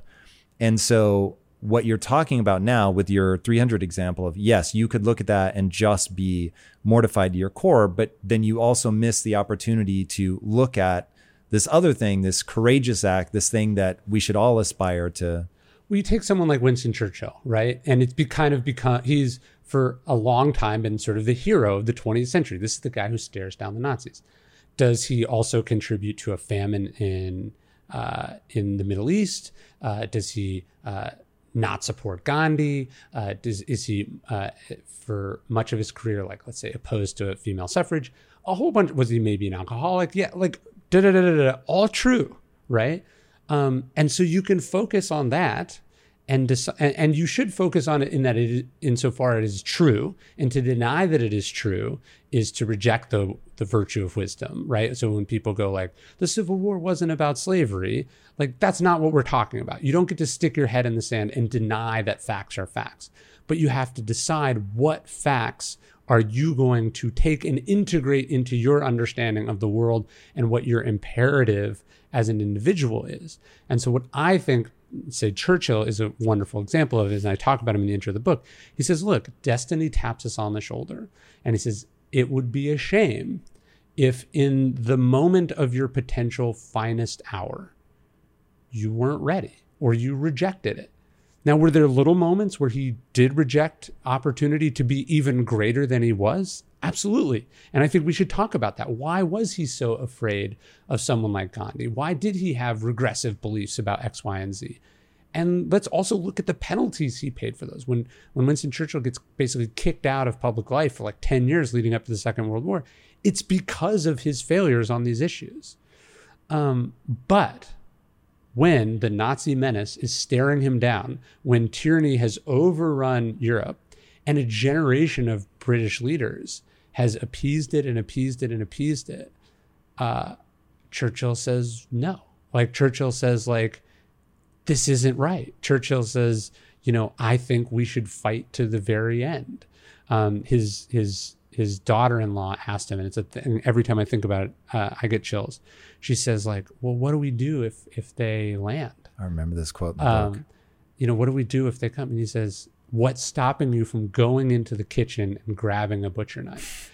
And I, so it was like, and this, taking a few of these bastards with you. Yeah. Like he was committed to the very end that this was, he knew irredeemable evil when he saw it and he drew a line, which to me is what courage is about. Again, it, he's not perfect. There was a bunch of other things he did wrong. There were many moments that the British Empire, when he was in charge of it, did evil things. But when the worst evil of the 20th century appeared, when destiny tapped him on the shoulder, he was ready. And I think that's what courage is about. Now, it may be that you and I don't get enormous moments like that, but we will get the smaller moments. And when I say that like courage is calling, that's what I'm talking about. It's that it's always there. The opportunity to be courageous is always there. The Stoics say like we don't. The Stoics believed not so much in predestination, but they believe that the vast majority of our circumstances were out of our control. So Epictetus is born a slave, not his control. Marcus Aurelius is chosen to be emperor, not as not in his control. This is a high place and a low place. But both of those situations demand courage in their own way. Mm. And I think uh, if we accept that, okay, the vast majority of our life is predetermined by circumstances and evolution and uh, the moment we're born and all of that, great. But what do you do with the little moments that life offers you? Do you pick the brave choice or the cowardly choice? Do you think about, do you say, what about me? Or do you think about, uh, I think a good question is, what would the world look like if everyone did what I'm about to do, right? Like if everyone turned away and said, that's going to cost me too much, right? We wouldn't, we would not be in a good place. And mm-hmm. so I think that's when you decide how you're going to look at history, it's, are you going to be inspired by the people who stepped up? Or are you going to use the failures of history as an excuse uh, to not have to try? What drives you? I think what what drives me is is trying to figure out the things that I wish that I was taught, uh, that I wish were part of what you're supposed to learn in elementary school and middle school and high school. You know, um, philosophy was supposed to be historically this. It, they would call it the guide to the good life, right? So it's something we've been thinking about for a long time. But like, where is this guide? You know, like I, no one gave it. I read a lot of books in school. There were a lot of you know things that they made us look at, and nowhere did I ever get this guide. And so I think uh, I, am always sort of searching for, for the answer to that question. You know, like how does one live? How is one supposed to live? What do you do in the morning? What do you do at night? You know, how do you find happiness? You know, the answers to these questions. And, and so I'm looking for that personally. And then I think professionally, my job is to then share the answers to those questions as I, as I find them. That's really interesting. So, especially now that you're on the bandwagon of fatherhood, yes, uh, which I'm very curious to hear more of your take on that. But like, would you ever write like for somebody in grade school, like that manual? And I usually am writing to a younger version of myself when I'm writing. That's one of the. I think you, you have to, as a writer, you have to have some idea who your audience mm is. Like you have to be able to envision that person and speak to them. And so one of the people that I'm always trying to speak to is me, whether it's five years ago or 10 years ago or 15 years ago. I don't know if I have enough insight into where I was at that age that I feel like I could really speak to to that exactly. But I do love really well done uh, children's books. I mean, like if you've ever read The Little Prince, there's tons of lessons in mm. there. I think right now I'm I've still got enough to say to me just a couple years ago before I can go back in time quite that far. Right. What? How? Like the smile that you had on your face. I want to make sure we show okay. that when I asked you about becoming a father. Yeah. How has it changed the way that you think or approach life? So my son is 13 months, so I don't have a ton of experience yet. Uh, but I would say I'll give you three three lessons. I say so. Number one is it becomes much easier to say no to things because you realize we seem to have a, a, limitless capacity to steal time from ourselves, right? you know, yeah. uh, and the Stoics talk about this all the time. You know, like we would gar- you would be uh, incensed if one of your neighbors cr- en- encroached onto your physical property, but if one of your neighbors came over and just talked your ear off for an hour, you would find it rude to be like, get out of here. Right. I don't want to speak with you. Right? Do you know what I mean? Like, yes. so we, we protect our physical space mm. much more than we protect our time, even though physical space can be regained and time can never be regained. Yeah. And so, one of the things that it's like, e- even I've been married uh, for a while and, and I've been with my wife for a long time. I even found that I, I was comfortable stealing time from her and from our relationship in a way that I'm not comfortable stealing time from a a child who I've promised mm. as much of my time as I can to. Right. Right. So it becomes easier to say no to in, inessential things. That's number one. Number two, I would say, is that especially when my son was first born, was sort of learning that like parenting is just actually just being there, right? Like just physically in the space. So almost nothing else in my life was would be like would sitting in a chair not doing anything be doing something right. right? And so it's it's really slowed me down in a very good way right? That like my job is to sit here while he plays around on the floor doing whatever he wants. I don't need to be as purpose oriented and that's been a really good lesson for me because like I really, why is that a good lesson? Because if you think that action is the end all be all you end up doing action for the sake of doing action right? So i i feel like i should always be doing and doing and doing but sometimes you're just supposed to be. And oftentimes, just sort of being there and sitting there and being still is where really great insights come from. And this is also where happiness comes from.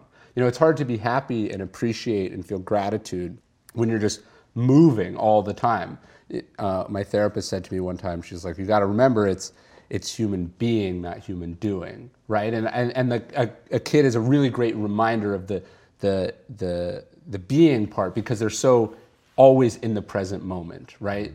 And then I think the last lesson is just sort of watching someone experience sort of just complete joy and again presentness um, is also a reminder that like things don't need to be as te- I, i'm a very intense person and although that intensity is responsible for a lot of my success it's also responsible for my unpleasant moments, right? It's responsible for anguish that I feel or insecurity that I feel and the, the need to be busy all the time. And so I think just watching, you know, the simple pleasures that he can enjoy I think lets me feel a bit more gratitude and, and appreciation, and then lets me focus on what's really essential.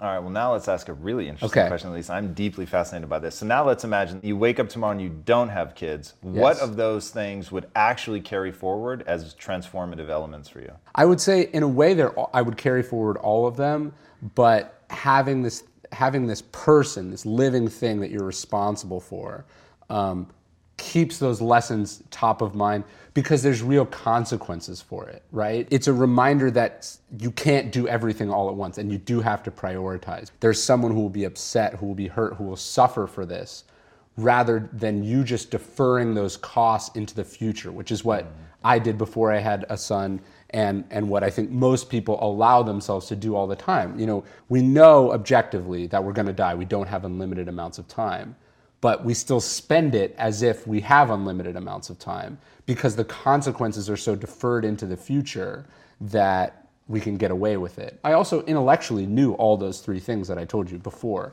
But it's been good. It's been the hardest thing that I've ever done, and, and I think it's good to challenge yourself that way. All right, so abstracted from kids for a second. Okay.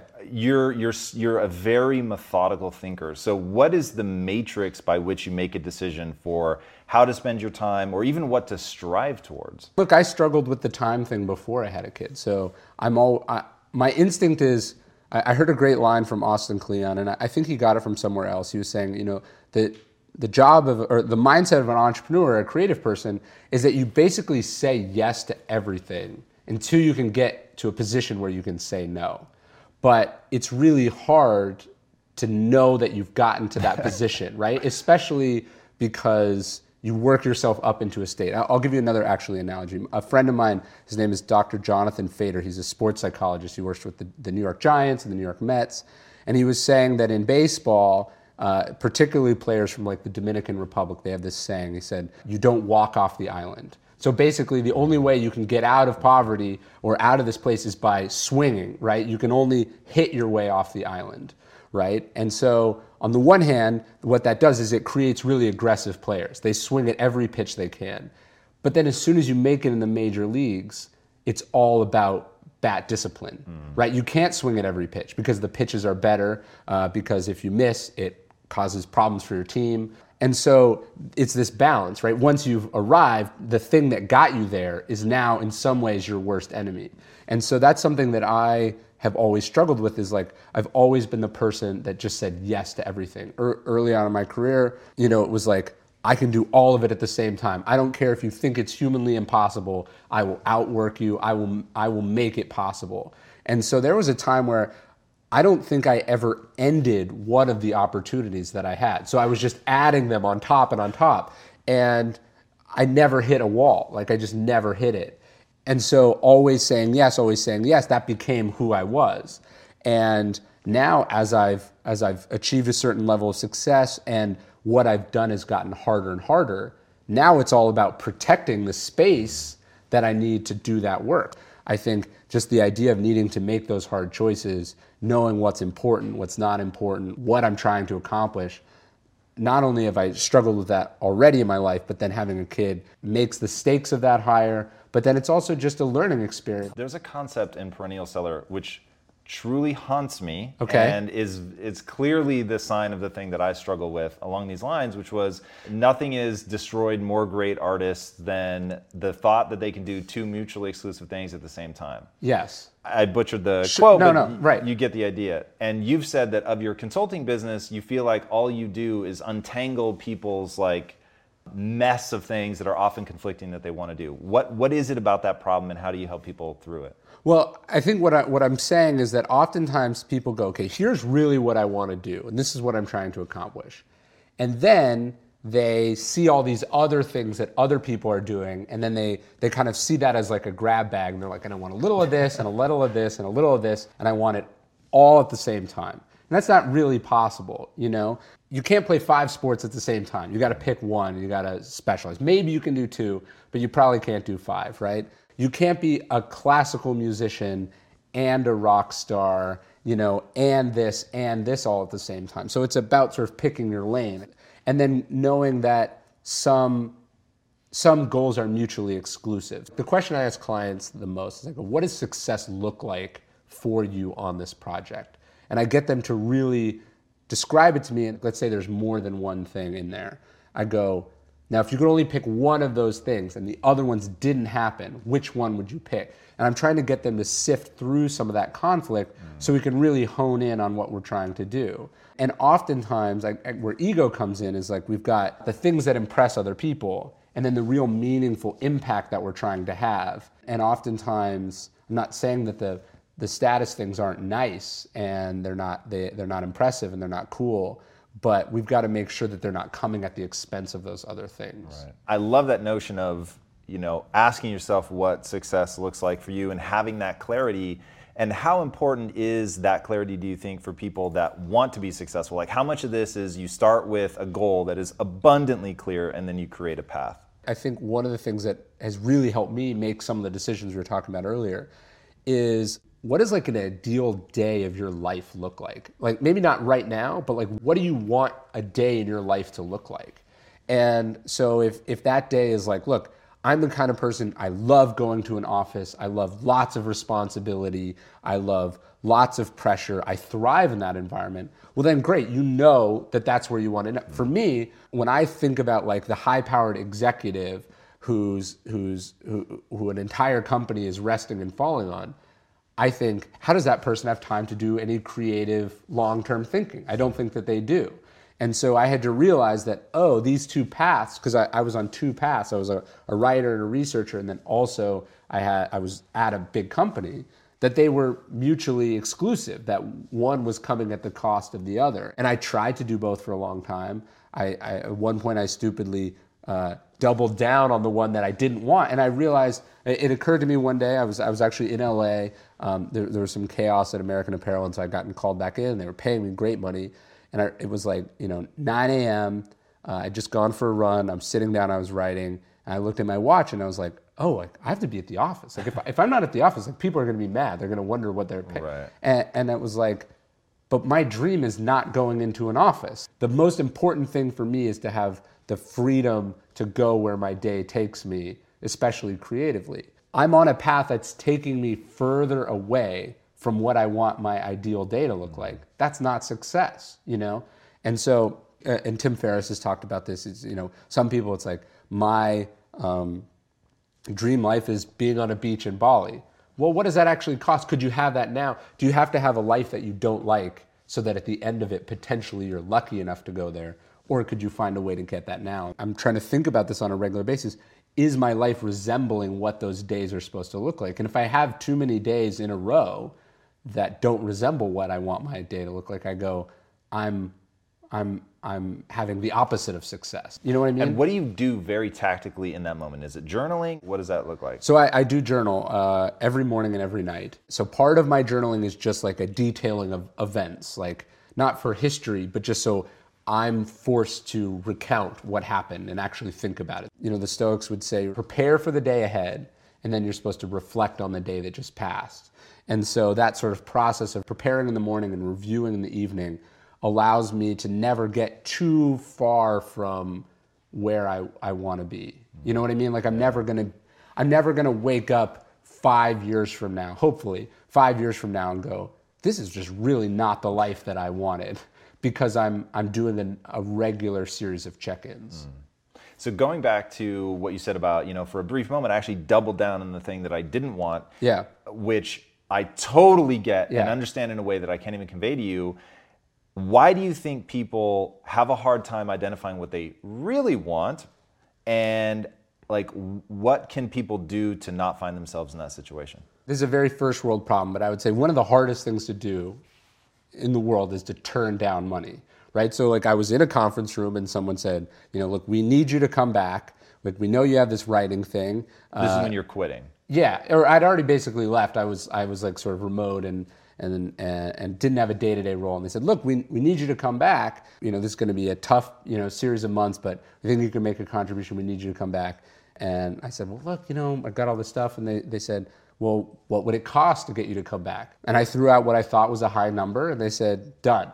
and so in that moment, I was like, well, that's a lot of money. It would, it would be irresponsible to say no to this, right? And so I was telling myself, one, that I could do it all at the same time.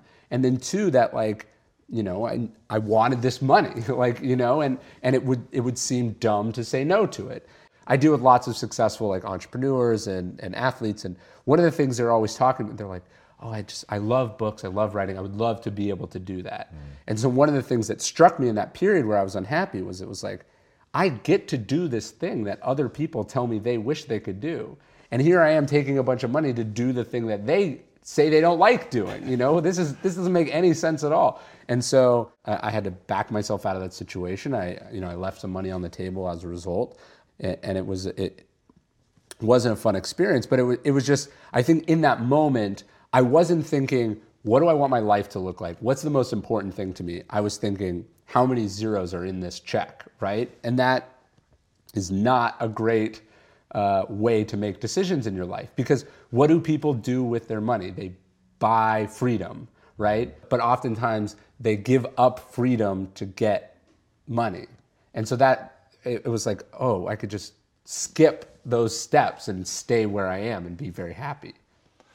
God, that's so interesting, man. So yes, I think that that's a, an eternal thing that people do, where they're they're work they're giving up their freedom in order to buy some sort of future freedom, which yes. may or may not ever come. By the way, right? Because um, what if what if you do that and then you get hit by a bus? Yeah, or the money never comes. Sure, sure. Which is maybe even more likely, right? That right. It just always slipping into the future, the eternal future. So my question is though, and there's there's two things really. So one, how did you deal with whatever the reverse of buyer's remorse is, right? Where you give the money back, and then that next time that you want to do something and realize I can't because I don't have the money, but oh, if I just stuck it out, and then yeah, we'll start there. It's not like uh, I was choosing between you know the poorhouse and you know paying for my groceries or something, right? Like this was this was extra. One of the pivotal conversations in my life was with Tim Ferriss when I was starting my company. And he said, You know, Ryan, what do you do with your money? And um, I was like, What do you mean? He's like, What do you what do you spend your money on? And I was like, Nothing. Like I just I like I just put it in a bank account and then I try to manage it responsibly. I live pretty reasonably and and uh, I, I, I try to save my money and whatever. So he's like, Okay, so why are you going out and trying to get more and more if you don't need it? And and that was really helpful to me. So now, uh, when I'm thinking about clients, uh, like what, what my test is at Brass Check is we go like, okay, is this work we're going to be proud of, or is this giving us money that we need to do something we will be proud of? That test is really really important. A lot of times people are saying yes to money not because hey, if I do this, then I can pour it into the movie project that everything depends on. It's like I need this so I can lease a nicer car. Right.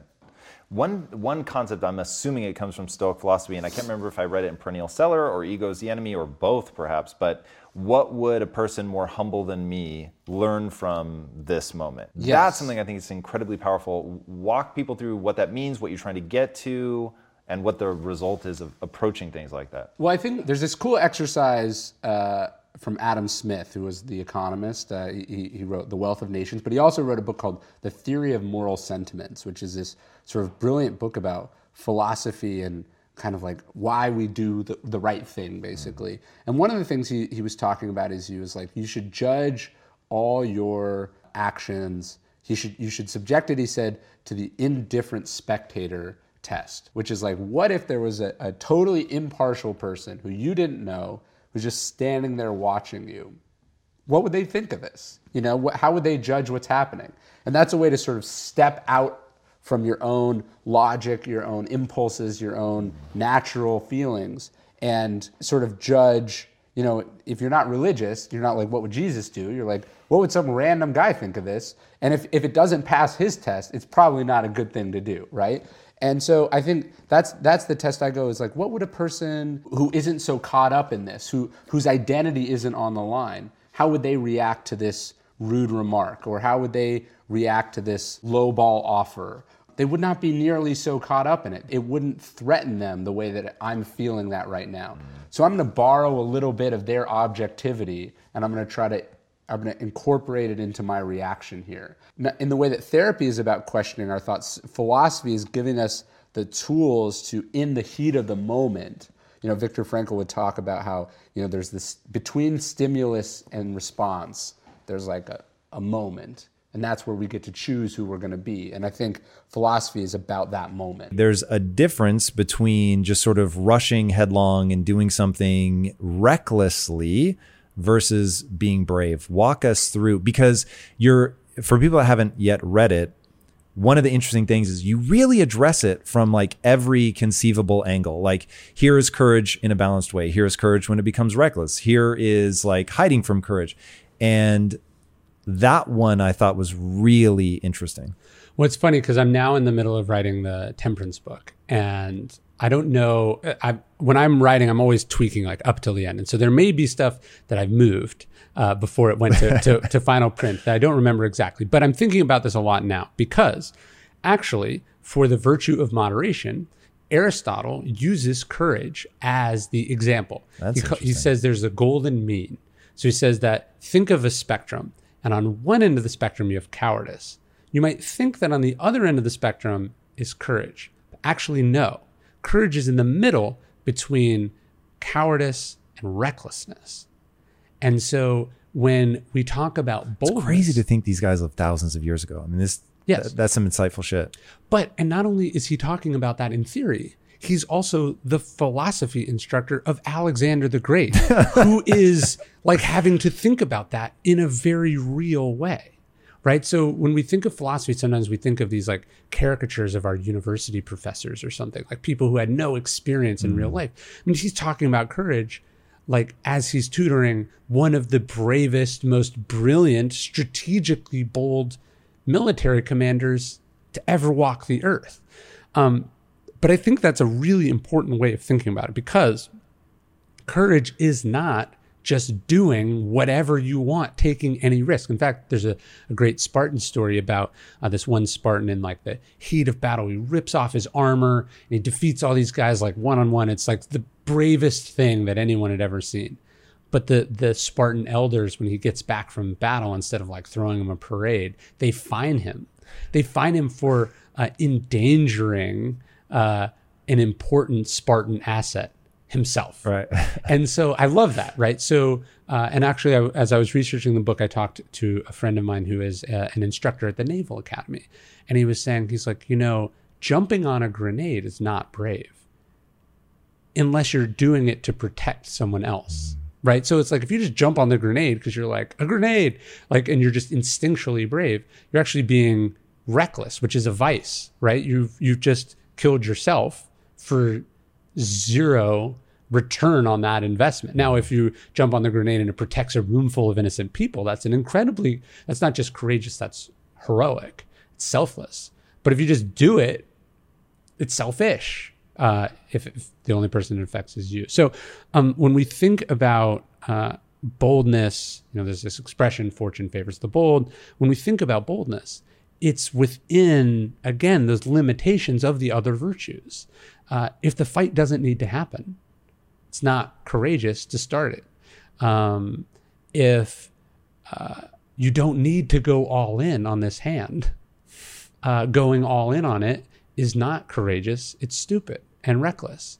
Um, and so deciding what battles need to be fought, what risks need to be taken, uh, how risk can be taken off the table if it's not necessary this is an important part of of courage. It's not just I don't feel fear. If you don't feel fear, you are not thinking. Yeah, it was interesting reading the book. I was like, it's so inspiring and it makes you want to be a better person, which is like the highest praise I can give a book. Uh, and one of the notes that I took was sometimes though, being lacking courage or being reckless, it's not clear which is which. Like it's not clear. Like, wait, if I do this, am I being uh, wise because to push forward would be reckless, or am I not doing this because I'm afraid and not doing this is cowardice? And I was like, sometimes a lack of courage is just straight confusion. Well, there's a story about Theodore Roosevelt. It's not in the book, but I was reading when I was researching the book. Basically, there's some sort of inter-party split over like corruption or something early on in his career, and a bunch of his friends all leave the Republican Party in disgust, anger over it. And this is so far distant that there's no connection to what Republicans or Democrats right. are today. So let's put politics aside. But basically, they all leave, and Theodore Roosevelt stays. Now, is this cowardice or is it courageous? Because he wouldn't have been able to become the Republican president like 10 or 15 years later had he left in a huff, right? And another good example of this is like, what if uh, your job uh, is asking you to do something unethical or morally uh, frustrating, or you're just not cool with it. Um, but by storming out in disgust or whatever, you are then leaving your family destitute. Mm. I had um, Alexander Vindman on my podcast a few uh, weeks ago. He's the um, the whistleblower who got Trump impeached. Again, put politics aside, but he uh, sees something, he says something, and I talked to him about it, and I said, like, you know, were you worried about like how do I pay for my daughter's college education? And he said, these are kind of the things that you think about, right? We often self deter. We go, well, uh, I don't want to do it because it would be irresponsible for the following reason. So it, it, there, I don't want to make it seem like it's clear cut because it's not. It's fucking really hard and it's not like a hell yes hell no thing like you just know and it, it's it's often very morally amb- ambiguous it's very morally ambiguous and challenging and if you're not torn about it it's probably uh, probably not super high stakes situation mm. um, but there's a moment i do talk about in the book where theodore roosevelt uh, and I, this is a good test that i like Theodore Roosevelt is considering asking Booker T. Washington to have dinner with him at the White House, the first African American to be invited to dine at the White House as a guest of the president. Now, it's not fair to say he's the first African American to eat at the White House. Plenty of them had to eat at the White House. They were just never allowed to be guests of honor. So this is a, a major political statement uh, in the early 1900s. And Theodore Roosevelt is considering doing it. And then he thinks about why no one has done it before him, which is the southern states won't like it, his southern relatives won't like it, the newspapers will make it a thing. It could cost him a close election.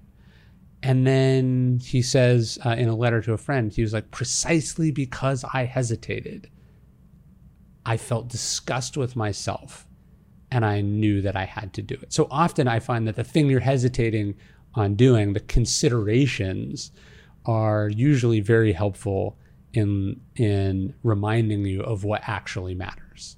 But if you're not thinking about this, if you're just plunging ahead, you know, you're probably also going to charge off a cliff from mm. some point. Yeah, man, this stuff gets so interesting. And to your point about Alexander the Great, like, I mean, and and even just backing it off, just that it will play out in your life, whether it's something big or small. Philosophy really is about a life well lived, and in the book, I can't remember if it's you that said it or you're quoting somebody else. We all know there's something worse than death.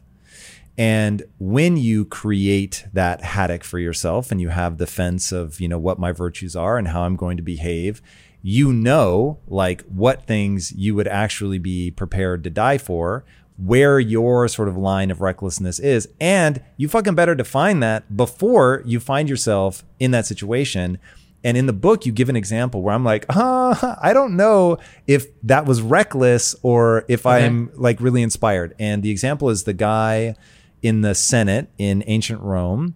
And he is, he's expressly told, if you speak against me, it's not going to end well for you. Yeah. He does it anyway. And I'll I'll leave you to fill in the the gaps in the story. So I think he, are you saying that you think I was saying he was reckless? I'm saying I don't know if I'm oh. I'm blown away that he had the balls to say what he thought was true because for him to lie because he tells the guy just don't ask. If you don't ask, I won't say anything. But if you ask, I'm going to tell the truth. Right.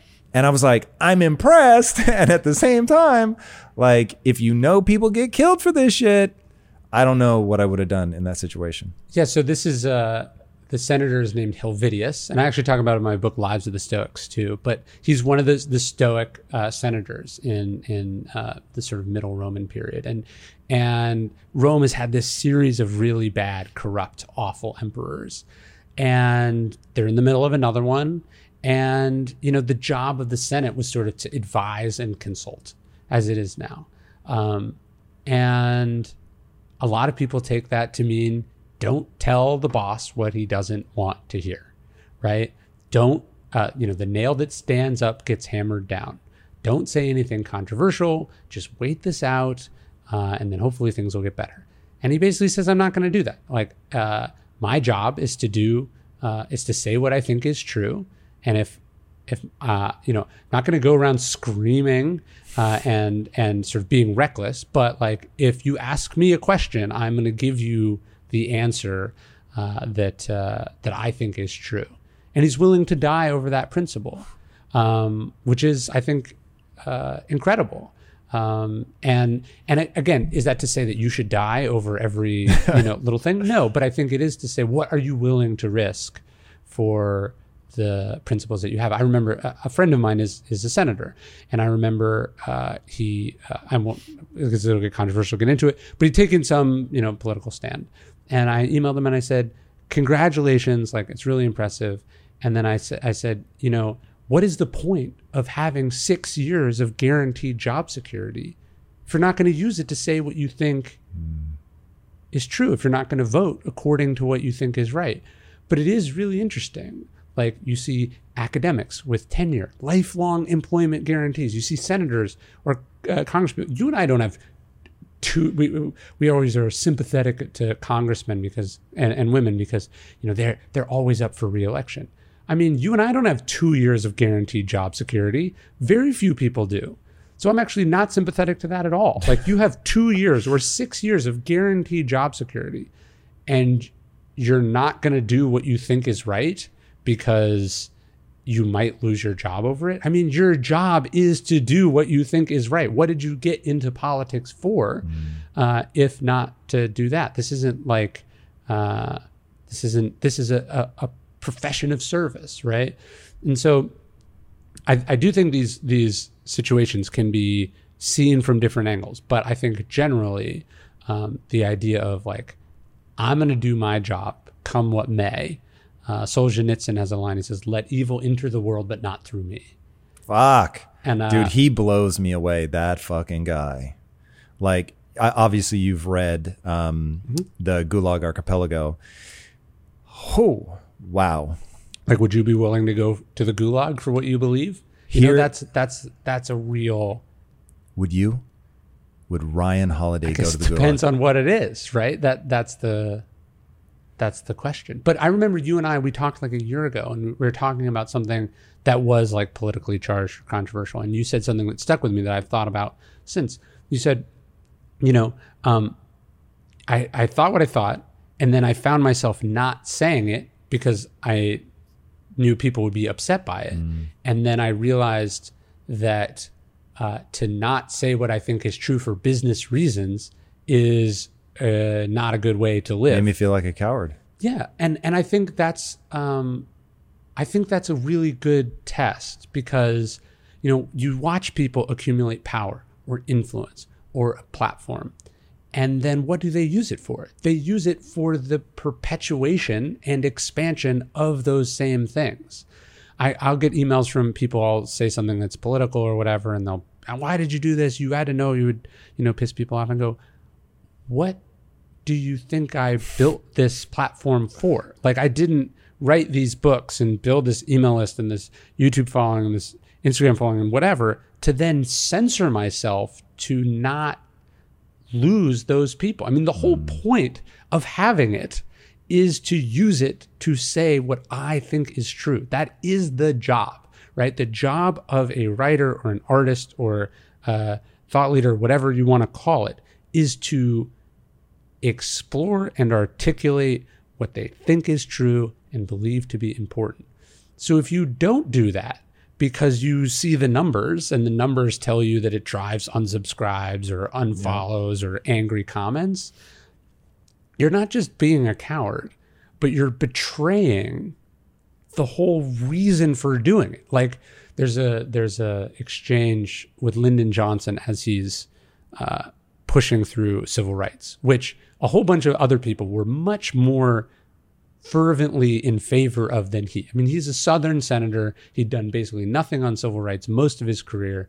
Um, but what Johnson knew was how to get stuff done, right? Johnson knew how to get stuff done. So after the assassination of Kennedy, he decides, like, in uh, memory of Kennedy, he's going to ram this thing through. And he thinks he can do it. And I think he does come to earnestly believe in the ideas, even though he'd been very slow to adopt them and perfectly fine to, you know, experience the benefits of segregated society for most of his life. But some aide comes to him and says, you know, this is going to be politically disastrous. You're going to, are you sure you want to do this? Blah, blah, blah. And he says, what the, he says, oh, what the hell is the presidency for? Right? Like if the perp, you, you work your whole life as he did, successive offices, offices, offices, you slave away in obscurity. You finally get to wield the levers of power and it's really important that people realize this. When you get that, when the the the game is in your hands, like when you're in control, your impulse is not now I'm going to really do things my way.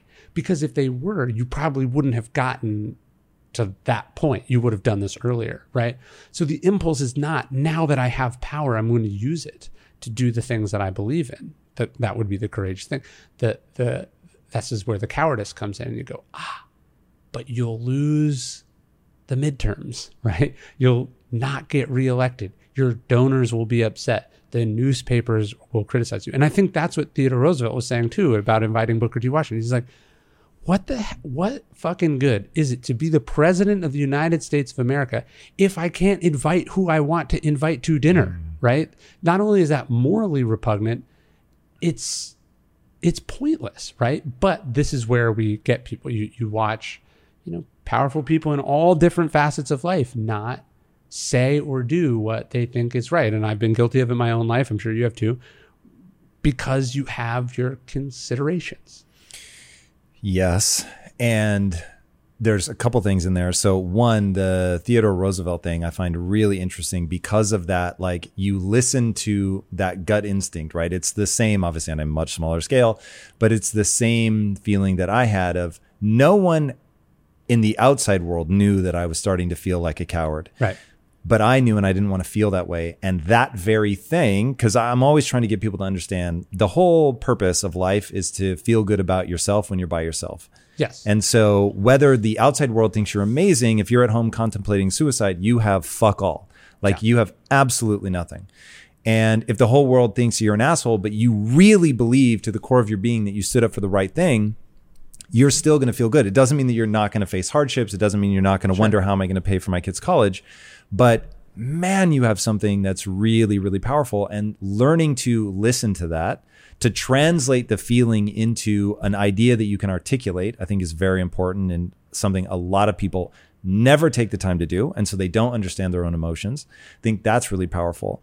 And then, you know, just getting to the point where you recognize the complexity of things. So, for instance, with um, you and I might be in slightly different positions. Maybe it'll be interesting to say okay. this out loud and see how you think about it. So, I'm not a writer, and the only reason that I stepped in front of the camera was one, I wanted to impact people's lives positively, obviously. Impact theory. Uh, and then two, I want to build the next Disney. So I want to build a brand that is bigger than me. When we started, sure. we were like, what do we call this thing? Everybody was like, Bilyeu Studios all day long. The show should be called The Tom Bilyeu Show. Right. And I was like, fuck that. No one is going to tattoo Tom Bilyeu on themselves other than my wife, who strangely wants to, and I absolutely refuse.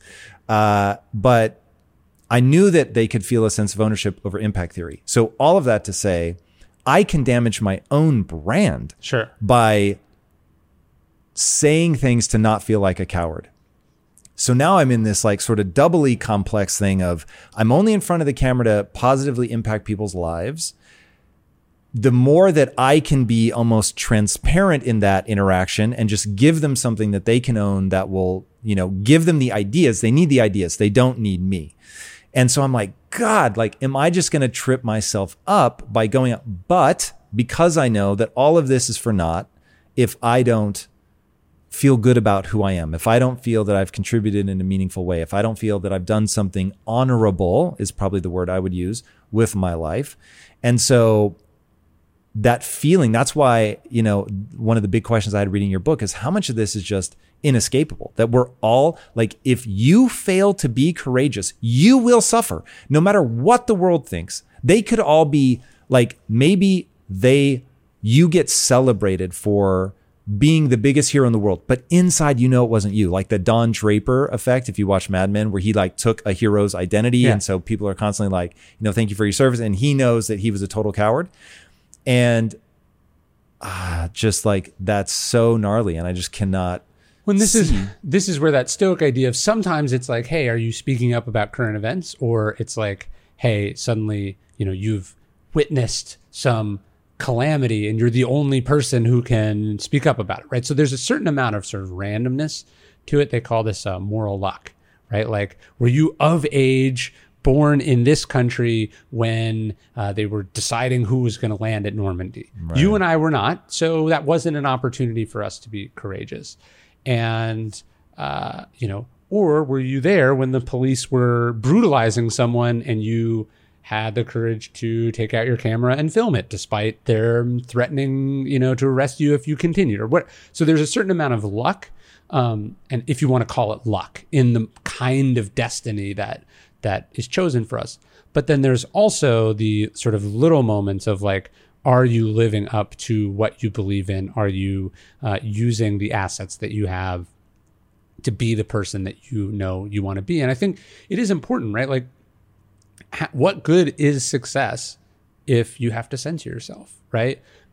so you you have the next Disney, but you knew you had to compromise on all the things that were important to you to get there. What good Pyrrhic is that? victory. Yeah. Um, the Bible talks about the the man who uh, gaineth the whole world but loses his soul, right? And I think that's sadly very common. Mm. Um, and I think this is particularly common in politics, in business, uh, in the creative fields, where to make your way up through the system, you have to show that you're not a threat, right? You have to show you're not a threat. Yeah. So, um, okay, in the beginning of the pandemic, there was a captain. Uh, I think I'm forgetting his first name, but it's Captain Crozier. He's like the head of the USS Theodore Roosevelt. Um, and uh, it pulls into New York Harbor. There's a COVID outbreak on the ship. And she doesn't feel like people are taking it seriously, that the people inside the Navy are taking it seriously. And so he has uh, a moral and he has a moral quandary. Do I continue to, do I just follow my orders and let the people I'm entrusted with leading suffer as a result? Or do I take more desperate measures that will involve repercussions for me professionally and speak up about it. Uh, and he speaks up about it. I think he like sees a reporter. I forget the specifics, but he ends up basically losing uh, his job as the job he wanted his whole life to be the captain of an aircraft carrier, uh, and he loses his job over what he believed was the right thing. But I think it's important to zoom back and go, you don't like people like, oh, this was reckless, let's say, or something. Um, you don't become the captain of an aircraft carrier if you're not a pretty good rule follower, right? Like, uh, think of all the years he had to spend in the Navy mm. following uh, the rules, uh, putting in his time, not being disruptive, not being diff- like for the entrepreneurs have a different career trajectory than most almost any other profession right where like you're an outsider who starts their own thing so from the beginning there was courage but what about like Tim Cook, right? People are like, Tim Cook's not as courageous and groundbreaking as Steve Jobs. Well, if he was, do you think he would have lasted very long at Apple? Saying, like they, they, that doesn't work. So there's different, different career paths for different people. But the question is, when you find yourself in that situation, do you do the courageous thing or the cowardly thing when it really matters, right? Um, and I think the sad truth is a lot, a lot of times we don't.